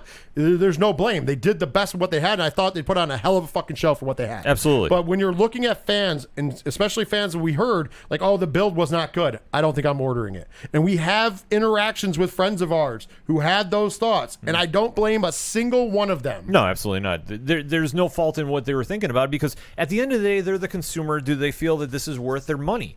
And I think that AEW and New Japan put on the best card they could with the factors in play. Hmm. If some fans didn't get into it, it's not to say they're not, you know, still with all elite. No, it's one of the situations that, with all these injuries, this is where we really saw it take a toll on this card. Absolutely. and, and took a it took a little- Financially. yeah, it took a financial hit, and in some fans' opinions, it was not a good card on paper.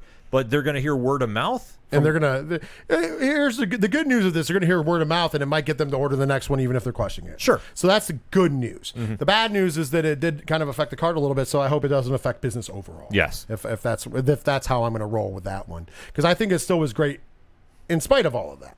So, but I don't blame people on paper, especially with that injury list. And there's some big fucking names on that list, man. Yes, there is. And then you take out the fact that Andrade couldn't wrestle on the show, and Penta couldn't wrestle on the show, and Phoenix, Phoenix. couldn't wrestle on the show. Although the AAA tag titles made it to the ring, which was kind of funny, but Yeah, reason. reasons. Uh, so next up, speaking of that injured list, I want to dive into one person in particular because I think this is a problem. That being Bryan Danielson. They were kind of hush hush on what happened to Danielson. Of course, we all thought it was a leg injury from getting his leg trapped in between the ring. Yeah, Come to find out, is now being reported, and once again, take it with a grain of salt if you will, but it's being reported by the Wrestling Observer, more specifically Bryan Alvarez, that and not quite confirmed by TK, but he danced around it in the scrum. I'll give you the, the exact what he said. That Danielson is out with a concussion. Uh, TK said that uh, he was feeling fine. Uh, and, I, and this is serious enough. I'm not going to. Sorry, JVD. I'm not going to do the TK voice because it's it's a serious. this is serious. Yeah, He said that he was feeling fine, and then he said eight days out uh, before they made the announcement on Dynamite, he said that he wasn't. He he he didn't know how he felt a little weird. So TK said, "I'm pulling you. yeah. Don't worry about it. We're going to pull you. Stay home." He did the right thing. So this is not me judging TK. I think TK did the right thing in this case.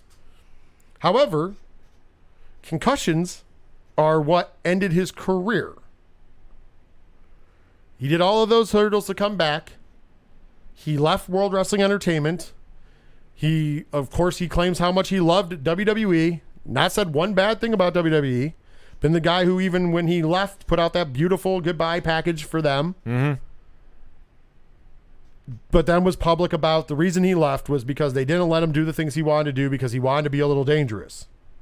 My question to you is hearing news of this concussion, once again, I think TK's doing the right thing. No blame to AEW, no blame to TK. Especially kudos to TK because he said, no, no, no, no. If there's any question, we're not putting you in. We're not only not having you on Forbidden Door, we're not having you at Blood and Guts. So I think it was the right call. Absolutely. No, I agree with you on that. But with the fact of his concussions in the past, is this a worry that Bryan Danielson maybe did get what he wanted, lived on the danger side, and is this a, a, a things to come? If this is true and this is the reason he is out, yeah, this is a cause for concern, in my opinion. I feel that Tony Khan is doing the right thing. That the minute that this came up, he immediately pulled him and is going to keep an eye on the situation. And I will actually applaud Tony for doing that. But this is still a cause for concern, especially with his history that has been well documented. That this is something he's really got to consider when and if he comes back. Uh, Padawan J says, I maintain, like I said last night, AEW is not testing him like WWE did, and you can't convince me otherwise. That's fine. He may, they might not be. I don't know. I, I really don't know what they're. I know WWE was very stringent on him, so I don't know. Uh, Stu Dunn says Brian having a possible concussion is scary as goddamn hell. I hate even the idea of that. That's true, but once again, You I, just I- made the oh, list. whoa, I, that was me accidentally hitting the goddamn button. Uh, nobody made the list. Uh, but uh, uh, what, what bothers me about all of this is that if it is, I get not being upfront, but maybe there should be more clarity. Mm-hmm. And I'm not saying, once again, I'll never say that Bryan Alvarez or Dave Meltzer or uh, SRS or whoever is 100% right because they never are. Mm-hmm. But even the fact that this is a rumor, and even the way that Tony Khan spoke about it, made it sound like there was more to it. It was definitely not a leg injury. Right. Because the leg isn't going to feel different. You know what I mean? You're either going to be able to wrestle on it or you're not. Mm-hmm. So in my in my case, I'm kind. It makes me a little more nervous about that. I'm just saying. No, I absolutely agree. I, this is something that you really got to take the most proper precautions with. And especially don't rush him back. You really need to make sure that he's going to be 100% healthy if he's still going to be wrestling in the same style that he was since he's debuted in AEW. Mm-hmm. You have to really take that wrestler's safety first for his livelihood, especially with his history. That trumps everything else. Well, sometimes you have to save the person from themselves. Mm-hmm. And that's, I mean, I'm going to give TK all the credit in the world for this and two things. A, I give him all the credit in the world for how he's handled sending Bryan Danielson home, whether it was a concussion or not. Mm-hmm. Because it would have been very easy to just to listen to Brian and say, okay, come back to the ring. No, go home. Yeah. Stay home. When you're better, we'll bring you in. And then, of course, I also, as we did, applaud how he handled the Jeff Hardy situation. Yeah. So I will give him credit where the credit's due, as you always should, that he's that he's doing that. But I think that there's got to be a little bit more proactiveness. And by what I say about that is, and and this is something that Tony Khan should start, and that's just being proactive and going, okay, this is what we have. These are the incidents with the guys we have. We need to watch this. I'm not saying he has to be WWE levels of concussion protocol No, on Daniel but- Bryan, but maybe a little more attention just so we're not going, okay, we're booking him, we're booking him. Oh shit, you don't feel well. Because the way he made it sound was like, oh, he was feeling fine, he was feeling fine, then he didn't feel well. Yeah. And I'm like, okay, that's that's scary because with concussions, that means that there's a lingering effect, which means you took a massive concussion. Yeah. It's not a minor concussion. A minor concussion you get over quite quickly. Um, I don't know. Once again, it's not a pos- It's not it's set in stone, but we have to treat it like that could be the possibility. Stu says, if Brian does have a concussion, what do you do with him? You can't possibly let him back in the ring for at least months, right? Uh, to be safe, I wouldn't, and I would assume Tony Khan wouldn't either. I don't see Tony Khan risking him being in the ring. if he cannot wrestle for months, you can either have him do some commentary work.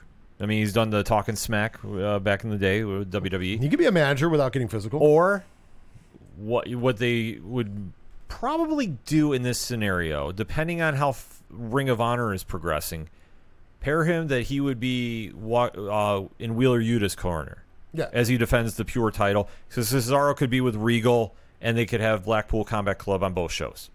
I, I would say that the nice part right now is with Cesaro, you have a replacement for Bri- Bryan Danielson. Is he as big of a name as Bryan Danielson? No. No, but he's still. a but name. he's still a name, and he's still very super uber talented. Mm-hmm. So I think that the in a in a possible negative, the positive for Claudio Castagnoli is he gets more TV time, and that's what I would do if I'm if I'm TK right now. I'm like, okay, let's get you to the doctors.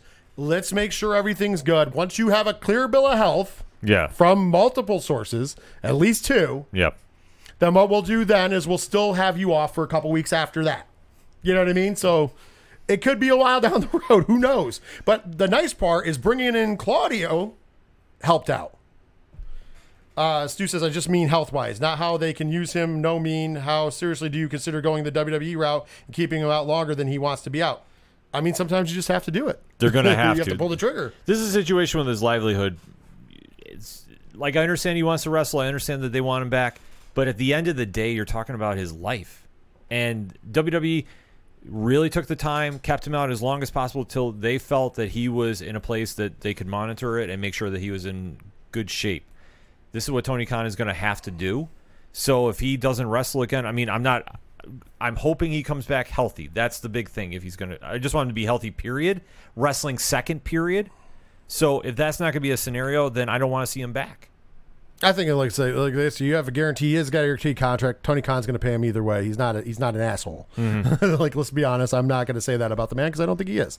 So he's going to get paid either way. So that's kind of makes it easier. You just have to have the hard decisions. You have to put on that that father hat or the the home hat and say, hey, listen, you're until you're clear, you can't wrestle. And the good news for AEW is it's not like you have to rush him back. Yes. You don't have to be like, okay, you, we need you back. You, you have to come back because right now the nice part about Claudio is you bring in Claudio. Claudio fills that void for right now, and you move on. Uh, and then when he co- and when he's cleared, if and when he's cleared, which I think he'll be cleared, then you let him back with a full bill of health. But I wouldn't let him back until then. And I think that they're fully capable of doing that. And I think that's T- TK's point. Yeah. And that's why he shared the story of, oh, if you don't feel well, I'm pulling you. Eight days ago, he's like, I'm pulling you from a pay per view and a pay per view type dynamite. Yeah. I'm not even. I, he didn't even go. Okay, let's see how you feel for that di- blood and guts match. He said, "Not, you're not doing that either." No, give him credit. Uh, Pat says, if I'm TK, I'd have him clear at least three concussion tests before he comes back. Hell, even have the person from the Jaguars who tests NFL players test him. Actually, that's a That's a idea. really good call. They should run him through uh, le- uh, NFL percussion protocol before he comes back. If that, if he has a concussion, actually, they should be doing that with everybody. I think they should do that with Adam Cole because we know he now he had a concussion. Yeah. So I think that that's they should really use that resource because it's not like he doesn't. He has to pay that medical staff regardless. Yeah. so I'm sure if they send somebody, which I wouldn't be surprised if he doesn't use them already, It'd be a smart thing to do if he hasn't already. because the NFL, say what you will, does have some of the toughest per- percussion, uh, concussion protocols in, Mm-hmm. in the world. Uh, could be because of all the lawsuits. Yeah. Uh, but hey, sometimes out of lawsuits comes big things. I mean, let's be honest. WWE added a lot of that uh, the drug testing after a bunch of lawsuits. So I mean, it's it's it, sometimes there's positives, but yeah, I really feel like I feel I feel like honestly, I'm going to give Tony all the credit in the world and say he's gonna he's gonna make sure. Yeah. Because I mean, think about it. He didn't play any games with fucking Jeff Hardy. No. He said, "Yeah, you're going to go get treatment. You're not going to get paid until you do." It's a smart move and it's a good stance for him, especially as much as we'd like to criticize him for being a very big fan. First, this is a great business thing as an owner to do as well. Hey, you got to give people their props. Absolutely. So let's end on a happier note. Okay. Because we always like to end the mid card and any card we do on a happy note. And this is the probably man. I'm going to be honest with you. I always knew he was a nice guy. I got the pleasure of meeting the man a couple times when I was working in the wrestling business, and he was always a sweetheart of a human being. But the more and more we hear from him, even though he's out injured, the more you realize how much of a sweetheart Kenny Omega truly is. Mm-hmm. And how much of a fan of pro wrestling and how much of an honest, real guy he is. I mean, we were a couple weeks ago, we were talking about the fact that some fan said about how Roman Reigns couldn't lace his boots, and his response was, "Actually, I think me and Roman would have a tremendous match. You're not the head of a, you're not the fucking money man for a company if you can't work in the ring, and I could get a good. I think we'd have a great match. I think it would be very entertaining. I think a lot of you would be surprised. Yeah. And it's just honest shit like that where he doesn't buy into bullshit. And I think this is the worth note, and I really do think this is because this past week you talked to SI mm-hmm. about the AEW video game, Fight Forever. He said the following This may come as a surprise to people, but Cody Rhodes is still in the AEW game. I was very passionate about making sure his legacy and position within the company were preserved. And the reason I want to give a big kudos to him is it seems like, and I'm not accusing anything, it seems like Tony Khan has tried to divert the narrative that Cody Rhodes had nothing to do with this. Mm-hmm. It seems like the Young Bucks have gone along with that narrative that Cody wasn't a player in this. Somebody didn't tell Kenny Omega, or the more likely is Kenny Omega refuses to talk shit when there's no shit to talk. I'm sure there's still hurt feelings by Tony and the Bucks, in my opinion. I get it, and I- by the way, I and get it. and I get it, and that's and I understand how they're acting about this. But at the end of the day, Kenny Omega has always done his own thing. He's always been very vocal about saying the right thing, whether it's a popular thing or not, in circumstances involving AEW. He's called him out about different areas, and this one I think is the smart move to do as well because he understands. Look, AEW fans love it or hate it. Cody is one of the biggest parts of the AEW company history. Mm-hmm. To just say he never happened and Thanos snap him out of this would make no sense and it's an insult. Kenny gets it. That is why he is Kenny, and that's why he matters when it comes to talking about AEW. Absolutely, and I, I, I just think that it's it's it's a it's a lighter note, but it is a happier note just because he's such a good guy. Yeah.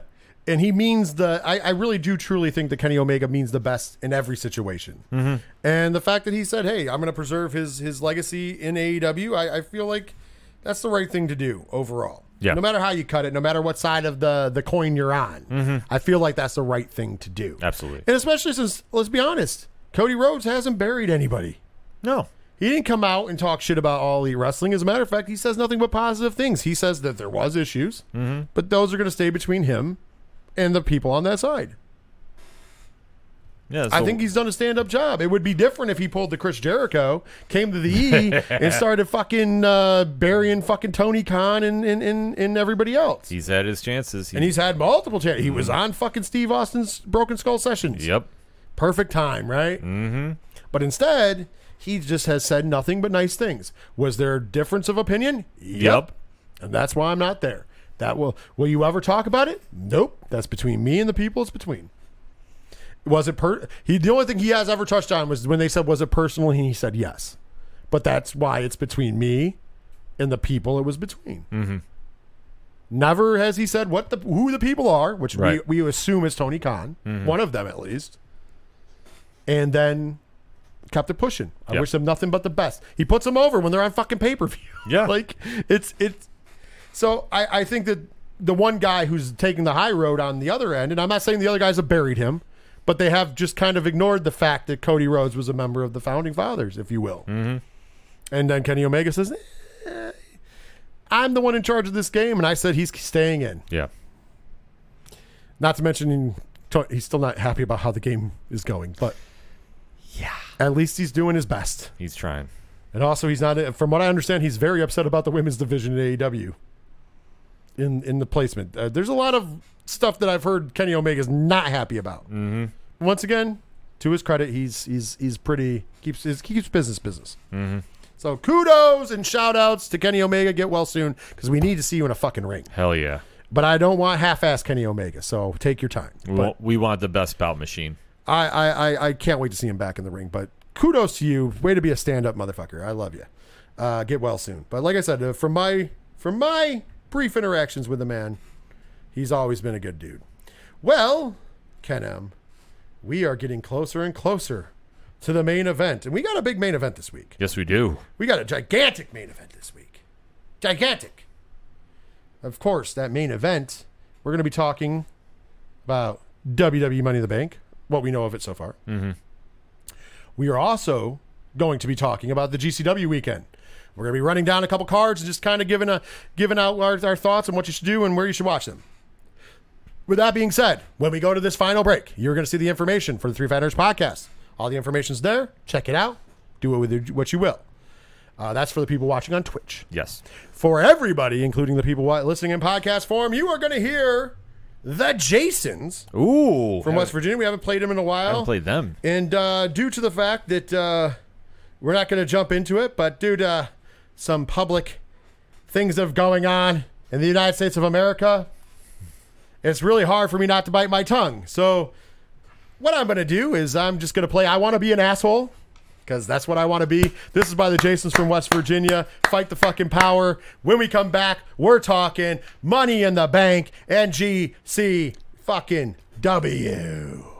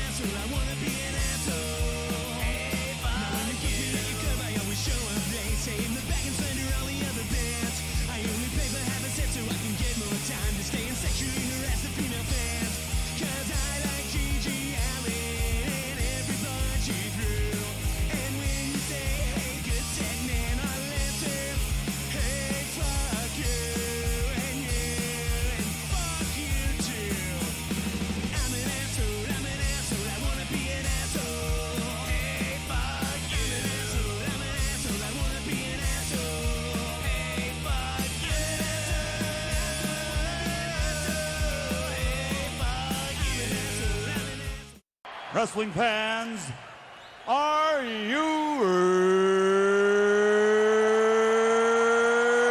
ready?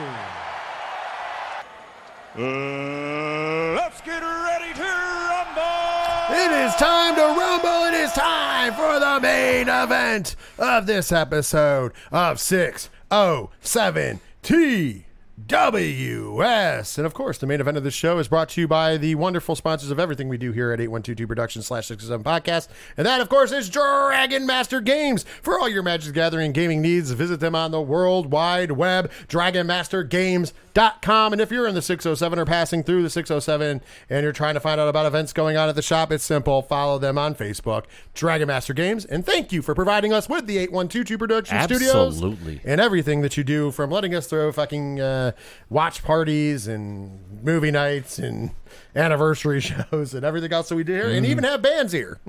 This is true. We've done it all in these hallowed home that we call our home away from home. So, thank you guys so much, truly, and also thank you for keeping us fucking spot or uh, advertisement free. I understand that was an advertisement, technically me telling you where to go, but I feel like we have to shout them out a little more than what I do because of how much they do for us, and literally, I don't have to turn to podcast like putting a ton of advertisements in 607 TWS or you know we get to plug our band friends Yeah. that provide us with music. That's why instead of hearing an advertisement, you get to hear Second Suitor, you get to hear the Jasons, you get to hear Tom Jolu and shout out the robots and so many more. So that's just my personal opinion and my big love and thank you to my friends. All right, let's talk fucking wrestling though, because we have one main event. We got a few cards to go through, and uh, you know, not much time. well, actually, technically, we have all the time we need, but We got a lot to break down. we down. got a lot to break down. So, uh, Game Changer Wrestling has got four shows between Thursday and Monday, July 4th. Wow. I can ruin this for you right now.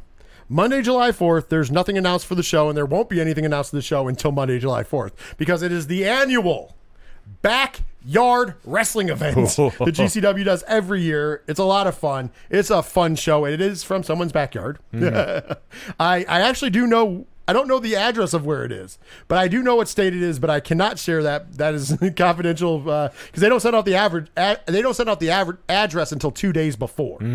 And uh, because I am a patron of theirs, I do get to uh, buy. Ti- I I could hit tickets. That's the only way to get them is invite by patron and first come first serve.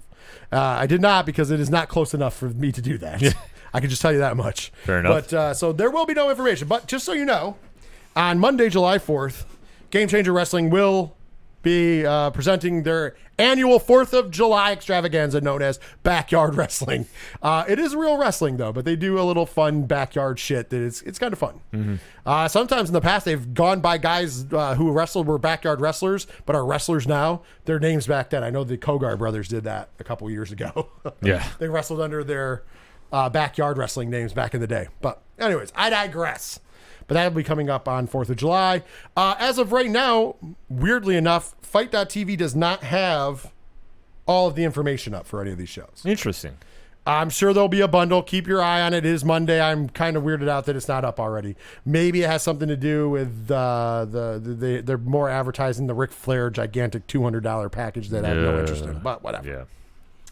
So let's talk about what we got going on. First up, we have uh, coming up on th- uh, Thursday, the 30th of June, uh, 7 p.m. Eastern Standard Time, from the Knights of Columbus Hall in Detroit, Michigan. We have GCW Dead on arrival. Uh, let's go through the card and then we can talk about it after. Okay. Uh, in a singles match, we have Hoodfoot versus Slade. Another singles match, we have Calvin Tankman versus Ninja Mac. Six man tag team match. The second gear crew, represented by One Call Manders, Mance Warner, and Matthew Justice, will take on Team Horror Slam, Briar Wellington, Malcolm Monroe III, and Tommy Vendetta. In a singles match, we will get the Iron Demon, Shane Mercer, taking on the Deathmatch Samurai, Akira. In a tag team match, we'll have the king of Wreck Shit Mountain, the Ratty Daddy himself, Cole Radrick, tag teaming with the bad boy, Joey Janela, to take on Los Macizos, Ciclope, and Miedo Extremo. In a three way match, we have all elite Nick Wayne off of his tremendous match with Will Ospreay. the East Coast Ace, Jordan Oliver. And last but not least, the Motor City Machine Gun, Alex Shelley. And last but not least, the GCW Ultra Violent title will be on the line as your champion. Alex Colon will be defending against Dale Patricks. By the way, Pat says bring back the Backyard Wrestling video game. It was a fun game, believe That was a fun game. How do you think about that card from this Thursday in Detroit, Michigan? Shane Mercer versus Akira. Sold. Sold. The, the card is, is sounded absolutely fantastic. Cole Radrick and Joey Janela are teaming up. Yes, the King of Wreck Shit Mountain and the bad boy Joey Janela against Los Macizos. That's going to be a fun match. It was one of my favorite teams coming up. Yes. Well, you don't have to wait long because the very next night, Friday, July 1st, I do believe this is 8 p.m. Eastern Standard Time, but it might be 9 p.m. because once again, FITE.tv doesn't have it up, but I'm going to assume it's 8 p.m. From Pop's Nightclub in Sauget, Illinois, which is right outside of St. Louis, Missouri, by the way. GCW Gateway to the Death. Ooh. The St. Louis show that's not technically in St. Louis, it's Yeah, right over the border. That's what I was going to say, right with Glory Pro. Yes. Uh, here's the what we have so far. In a singles match, Delirious, the legendary Delirious, will go one on one with Effie. Tony Deppen, 607 TWS's favorite asshole, is going to go one on one with All Elite Nick Wayne. Next up, we're going to get Axton Ray going one on one with Ninja Kamikaze Mac. Gringo Loco goes one on one with Graveheart, aka the best in the fucking world. Blake Christian making a return. And uh, let's be honest, you might not think this guy is great, but he has found the fountain of youth in GCW. We're talking about the one and only legendary two Cold Scorpio goes one on one with Ali Catch. The reigning undisputed GCW Ultra Violent Champion. The belt is not on the line here. It might change, but is not announced on the line. Alex Colon is going to go up against one on one with the King of Wreck Shit Mountain, our good friend Cole Radrick. And last but certainly not least, the bad boy Joey Janela goes one on one with the American Wolf, Davey Richards. That is a freaking stack card. is Colon Radrick a death match? Uh, it is not announced as such as of right now. Okay. I'm assuming because it's in Illinois, and maybe that's why they chose to be across the border. Because I don't know the rules in Missouri, but I know in Illinois they can have death matches. I'm going to go on a limb and say that. Alex Colon versus Cole Radrick will probably be for the ultraviolent title. But it is not so far announced as a death match. Okay. Either way, that's going to be a sick match.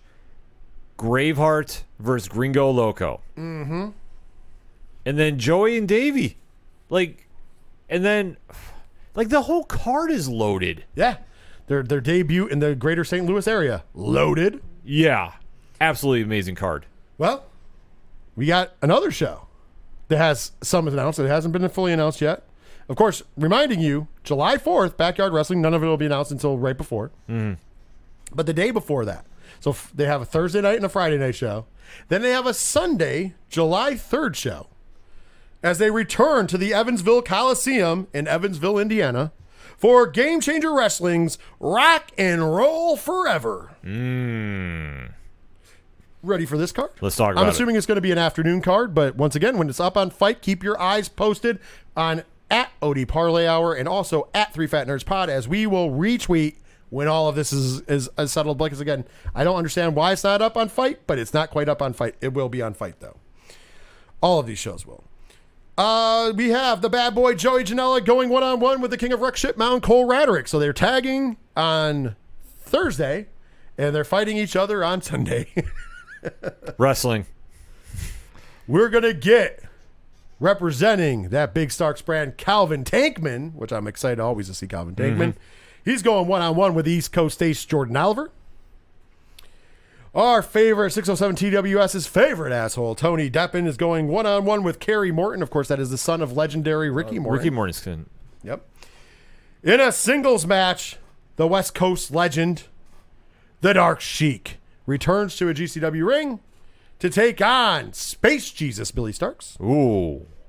And in the main event of the evening, the Rejects, John Wayne Murdoch and Reed Bentley will be in a tag team extravaganza against the WWE Hall of Fame team, making one of their last appearances. I what I've from what I've heard. The Rock and Roll Express, Ricky Morton and Robert Gibson. Yes, the actual Rock and Roll Express. I understand they're a little older now, but they still get in there and get it done. If you haven't seen Ricky Morton wrestle lately, it's a beautiful thing to watch him do a destroyer. Yep. But uh, I know that Robert Gibson has not been wrestling much lately. They uh, Ricky Morton has been teaming with Kerry Morton to do the Rock and Roll Express tribute tour. This is going to be, I don't know if it's the last one, but I know that Robert Gibson said he doesn't have too many more, and Ricky Morton said GCW takes care of us. So they agreed to come into Game Changer Wrestling for one of those matches. That's why we're getting Rock and Roll Forever. That's why they named it that. If memory serves me right, I believe Ricky Morton did say this is the last time he's wrestling in Evansville. Yes. So, So- last time it's in Evansville for Yep, sure. 'cause- But it's going to be one of the last matches Right, right. But, of their career. but for how many times they've wrestled in, in their, I mean, that's a legendary spot for them. So that's going to be a huge match. And my God, man, that card is loaded too. I, I got to throw this out there. A lot of shit gets talked about Brett Lauderdale, but the guy makes dreams come true. Yeah. Remember, they wrestled at that Outlaw Mud Show in South Dakota because that was the only state. Or Wyoming. Oh? Wyoming, sorry, it was Wyoming. You're right. That was the only state Ricky Morton never wrestled in. So Yeah. he found that out and he booked a show just so Ricky Morton could wrestle in that state. He booked Action Mike Jackson, 72 years young, because in his 50 plus year career, he never worked in New York City. So he made sure he got to work New York City. And now, just because they wanted one last time in Evansville, he's booking the legendary Hall of Fame Rock and Roll Express and calling the show Rock and Roll Forever. So it's not. Obviously, you know what it is. Yeah. But obviously, so they could have that one last time in a in a in a coliseum that they're very familiar with and have a lot of fans. I'm sure the crowd's gonna be fucking rowdy, Oh, it's going to be loud. and the Rock and Roll Express is gonna be there. So I'm just saying, I'm not saying he's the greatest guy on the planet because trust me, I would never accuse him of that. But I'm also gonna say, for all the detractors, the dude does some a lot of nice things for people. Yeah, you gotta give him his credit. So shout out to you, Brett. And this man, the cards thus far.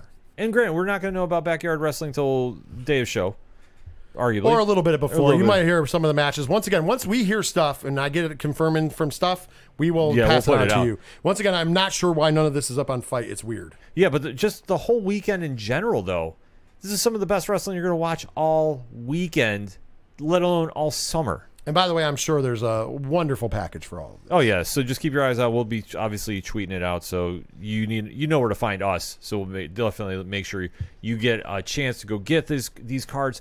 And my God, man, And also make sure you're following Game Changer Wrestling on Twitter, yes, Instagram, and anywhere else you can find Game Changer Wrestling. yes, All right. With that being said, though, let's talk about WWE's big uh, deal. Because you know how funny this is. So Brett's got a show, GCW, Thursday, Friday, Sunday, Monday. In sandwiched in between there, WWE has got one of their biggest shows of the year, a show that a lot of controversy around. Mm-hmm. Because remember, this show is originally supposed to emanate from Allegiant Stadium in Las Vegas, Nevada, where the O- where the Las Vegas Raiders. As a Raiders fan, I do slip and say Oakland occasionally. But now is not coming to you from Allegiant Stadium because let's just we'll be honest. Let's let's we, we always are honest here at 607 TWS. facts. We are the Pull No Punches wrestling podcast. Mm-hmm. We don't care if we ruffle feathers. We're always going to give you the honest opinion it takes. We don't chase shit for clicks. Mm-hmm. That should be one of our shirts, along with a Lance Storm tweet shirt that I may or may not have in my phone. I don't know if Padawan J has even seen that. I might have to send that to the group. I know Ken M has. yes, Anyways, uh, I digress. I digress. I got off my horse a little bit, okay? Okay? I'm getting a little older. Sometimes I get confused. uh, only if I could sell that shirt. Well, I could. Huh. Anyways, uh, let's get back to the Yes. case at hand. But we're going to call it how it is. WWE, Nick Khan, whoever the fuck was in charge of this, because it wasn't Jeff Jarrett at the time. Maybe No. this is why they brought Jeff Jarrett in. I think this is honestly, you know what? Jeff Jarrett got hired right after this debacle. So I really feel this would make a lot of sense. I then. really feel like Jeff Jarrett being the executive vice president of live events happened as a result of this. Mm-hmm. I, I, I can't confirm that. That's only an opinion, but Eh, I mean, if eh, you know, if it walks like a duck, if it quacks like a duck, it is a fucking duck. Quack quack. So, anyways, Nick Khan, because it was a Nick Khan decision. Remember, he was the guy that was going to do all these stadium shows. Decided that for whatever reason, he was going to book a stadium show at the same day that UFC was doing International Fight Week from Las Vegas at the T-Mobile Arena. Yeah. Wasn't smart. Give them credit; they sold twenty four thousand tickets, but now they had to go down to the smaller fifteen thousand seat MGM Grand. Ah, so, anyways, this upcoming Saturday, live on the Peacock, cock, cock, the Peacock, at eight p.m. Eastern Standard Time. For those of you who are not watching the fights, I don't know. Are we watching the fights? I don't know what we're doing. That's gonna be a talk- game time we'll talk- we'll decision. talk Yeah, we'll, that we'll talk about that. But anyways, 8 p.m. Eastern Standard Time. Peacock, cock, cock. We got WWE Money in the Bank from the MGM Grand. Let's talk about the card that they have announced so far. I know uh, currently while we're on, because every week that we're on, uh, Monday Night Raw is on. Of course, SmackDown will go down as well, and I'm sure that they'll fill out the card. But there is, uh, they got six matches announced so far, six official matches. I'm sure there's more being added as we speak. Sure. So let's run down what we have on the show. So we have a WWE United States Championship match. Your champion Theory defending against the Almighty Bobby Lashley. That's gonna be a good match. Who you got? I'm gonna go with a hot hand right now, and I'm gonna say Austin Theory. Theory going over. Uh, you know, I'm going to say, due to uh, recent scandals, Bobby Lashley going over. Hmm. Yeah, unfortunately, Theory's gonna he's gonna have to pay. Next up, we got the undisputed WWE Tag Team titles on the line. Your champions, the Usos, going to take on the Street Profits, Angelo Dawkins and Montez Ford. Of course, Montez Ford tearing up the internet with how jacked he is. Wow. Yeah. If you haven't seen him lately, Uh, okay, Pat is, is filling us in. Thank you for adding that, Pat. I will talk about it when we get there. Thank you, though. You're the man. So, uh, who do you got here? And new or and still? I'd love to say and new, but I think it's gonna be and still till further notice. I'm going to agree with you. I think it's going to be and still, but I'm rooting for and new. I'm rooting for and new. I too. love you. Got you know me though. I'm biased as fuck. I love the Street Profits. Mm-hmm. By the way, and uh, you know what drives me nuts sometimes with indie workers? I've said this to you before. When they set up online Mm-hmm. beefs, whether it's written or you know they're doing storylines on fucking Twitter and Instagram. And I get it, guys. You should plug the shows you're on, but it's always driven me nuts. And once again, I'm not saying not to do it. I'm just saying I, it's a pet peeve of mine. Yeah. it always has been. Whether it's video or chat or it just it's weird to me because you're doing it a lot of times from a a, a, a Twitter that's your personal Twitter or personal Facebook, and it confuses the shit out of your friends. Yeah. But on top of that, it's not just drawing in wrestling fans. If you're doing it from a, a, a fan page, then Then that's a different story. all game, all bets are up. Mm-hmm. If your Twitter or Instagram or whatever is a fan page where you just do wrestling business, kudos. If it's not, think about it. A lot of guys wrestle in multiple different places. So even if you have a fan and that fan lives in fucking Ohio and you're talking about a show taking place in upstate New York, it's not going to work out so well. yeah. They're not coming. Uh, but whatever. WWE took a page out of that book because they've been building this WWE SmackDown Women's Championship match in a t- fucking Twitter beef, an Instagram beef, a Facebook beef, because your champion Ronda Rousey going up against an Italian. I'm going to be honest, I don't give a fuck. It's gonna be end still. Of course it's going to be Ann still. Yeah. Are you fucking insane? Are you insane? Of course it's going to be still. Doesn't mean I fucking care. No, I, the only thing is, uh, that has any interest for me about this is they're now finally going to get around to Shayna Baszler fighting Ronda. They're finally s- starting to set up seeds for that. I, I like it. I like it. Uh, for the WWE Raw Women's Championship, your champion, the EST of WWE, Bianca Belair, is going one on one with Carmella because of reasons. At least Carmella won't be in Money in the Bank. Yeah, I mean this is going to be end still because obviously it's Becky and Bianca going to happen at SummerSlam. Let's be honest.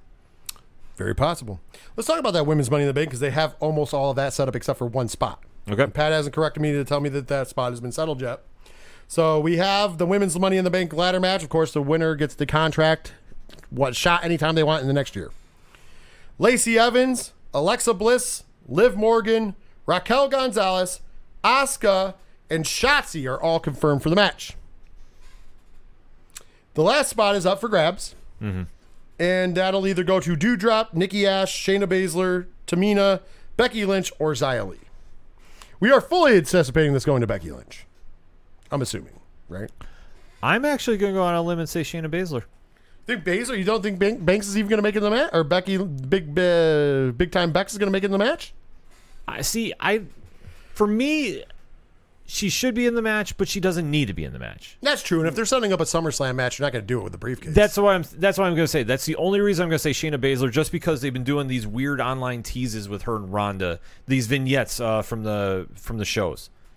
So that's why I'm going to say Shayna Baszler gets in and she wins That'd be an cool. upset that nobody sees. That'd be cool. Uh, by the way, Tamina, big time winning. Uh, she just got a house from her cousin The Yeah, Rock. And that was a very, by the way, very touching. I, I, I brought a tear to my eye. How good is The Rock? I'm just saying. Mm-hmm. Yeah. Taking care of her. That was fucking awesome. It was. If you did not see that touching moment on the Go internet, find it. Go find it. It was very worthwhile. Uh, very awesome thing that The Rock did. Uh, let's talk about finally the men's Money in the Back match. Confirmed for the match, we have Seth frickin' Rollins, Drew McIntyre, Sheamus, Omos, Sami Zayn, just added because Pat said is on the internet now, Riddle, and one TBD. Well, let's be honest. It's Cody. Nah. I mean, I can see him coming out just to win the briefcase. Yep. It's gonna. A la Brock Lesnar. Yeah, it's gonna be the it's gonna be the Lesnar move, or it's gonna be like with Otis, how it falls from somebody else's hand and it just Cody will pick it up. That's how it's gonna end. That's your call? Yep. Calling that shot? Calling it right now. You've now. been calling it for a long time. You, uh, you know what? I believe you. I, I don't know why, but I believe you. because this is, this is something that would happen. Because fully, everything is setting up for Cody to get that title shot against Roman. well, that's because we need to hear adrenaline in my soul. Something, something. Cody, Rhodes. Uh, yeah, eh, with his injury and stuff, I'm not saying he's coming back to wrestle, but I could definitely see the Brock Lesnar finish. Oh yeah, absolutely. Like he'll sneak in, like the po- it'll go off. The fans will lose it. He'll run in, and somebody will drop it. They'll get music or nervous hearing the music, and he'll just drop in. Like Cody will come through the crowd or something. Get it? I'd be all for that, by the way. Yeah. But with that being said, that is Money in the Bank this upcoming Saturday, July 2nd, from the MGM Grand Arena at the wonderful MGM Grand Casino Yes. From Las Vegas, Nevada. Once again, just a bumblefuck of the. Uh, why would you book that on that internet? You know what? Tony Khan was right when he judged them for that.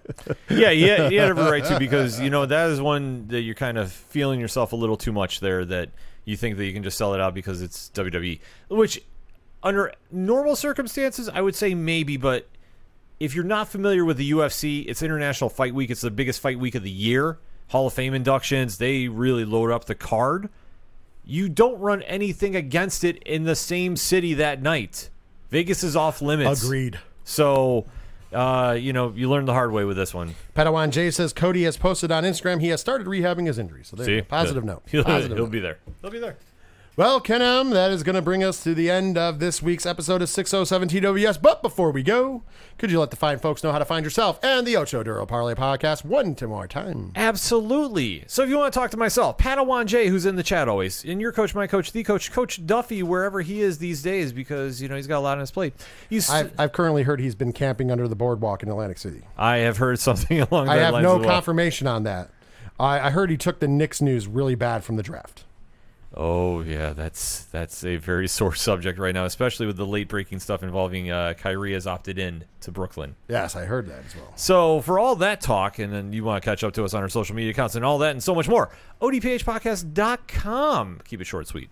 All right. And of course, for Three Fat Nerds Podcast, 8122productions.com. All the links are there. I think I, I can keep it short and sweet there as well. Also, talking to us online is pretty easy. Uh, Three Fat Nerds Pod, throw an at in front of it if you have to. And once again, 8122productions.com. I can't say it enough. All the links are there. Go ahead and have fun with it and, and run wild. Of course, tomorrow, if you're not on Patreon, you get the new episode of the Three Fat Nerds podcast, where during the 3FN movie club review, which we do each and every week, we're talking Elvis. Yes. I can't wait to hear this. And trust me, uh, I'll give you a little clue. Uh, during the non-spoiler stuff, I'll just tell you, both me and Diesel give it the thumbs. Uh, actually, all three of us gave it the thumbs up as a recommendation to go see it. So if you have not seen Elvis yet, go ahead and go and see it. Uh, with that being said, uh, if you're on Patreon, patreon.com slash 8122 productions, that's already out for you. Yes. With that being said, though, I digress. I digress. I whatever. Ladies and gentlemen, it's been another fun week here at 607 TWS. As always, we love chatting with you. We love talking pro wrestling. And most importantly, we love just hanging out and being a part of it. So, no matter how it's going on with everybody at home, we hope everything is fine. And we hope we bring a little bit of respite for you for a couple hours each and every week, whether you watch us live on twitch.tv slash 607 podcast, on the replay on twitch.tv slash 607 podcast, or in podcast form, anywhere you get wonderful and great podcasts by searching 607 TWS. With that being said, though, it is time for us to say goodbye next week. We will be back. Now, mind you, once again, editor's note. We have not decided when we're being recording next week because of the 4th of July holiday. I can tell you right now, it'll probably be sometime between Sunday and Tuesday. we will let you know via the social medias when we will be going live uh, and at what time. And of course, as you know, shortly thereafter, within a couple hours, I have the uh, audio up for the podcast version. So if you can't listen to it, uh, if you can't join us live, you can at least uh, listen to us. So it'll either be, uh, like I said, Sunday, Monday, or Tuesday, whatever day. We'll figure it out between the two of us after we figure out everything that's going on for the celebration. So if you are, in case we don't talk to you before Yes. uh, the 4th of July, have, if you live in the States, have a safe and happy 4th of July. Please don't do anything silly. Don't drink and drive. Don't blow your hand off with fireworks. Please. We, we, we want to keep all of you guys around. We hope you a safe and good time on the 4th of July holiday. If you're in America, if you're one of our international listeners, we hope you have a fucking wonderful week. Own that mm-hmm. shit. Have a good time and watch some great wrestling because next week we will be breaking down what happened on the GCW on the four GCW shows. We'll be breaking down Money in the Bank and we will talk about any wrestling news that pops up between now and then. But until then, for myself, for Ken M, we bid you adieu. Ladies and gentlemen, take care of yourselves. Take care of each other. And most importantly, later wrestling fans.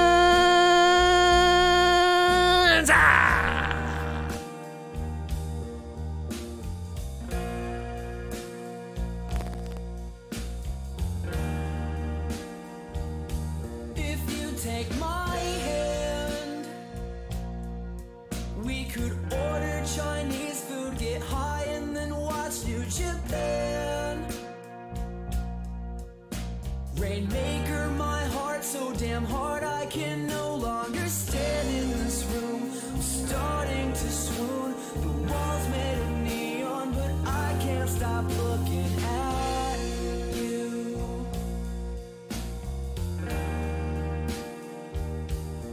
looking at you. And I've got to shatter the hourglass, emptying all of the sand.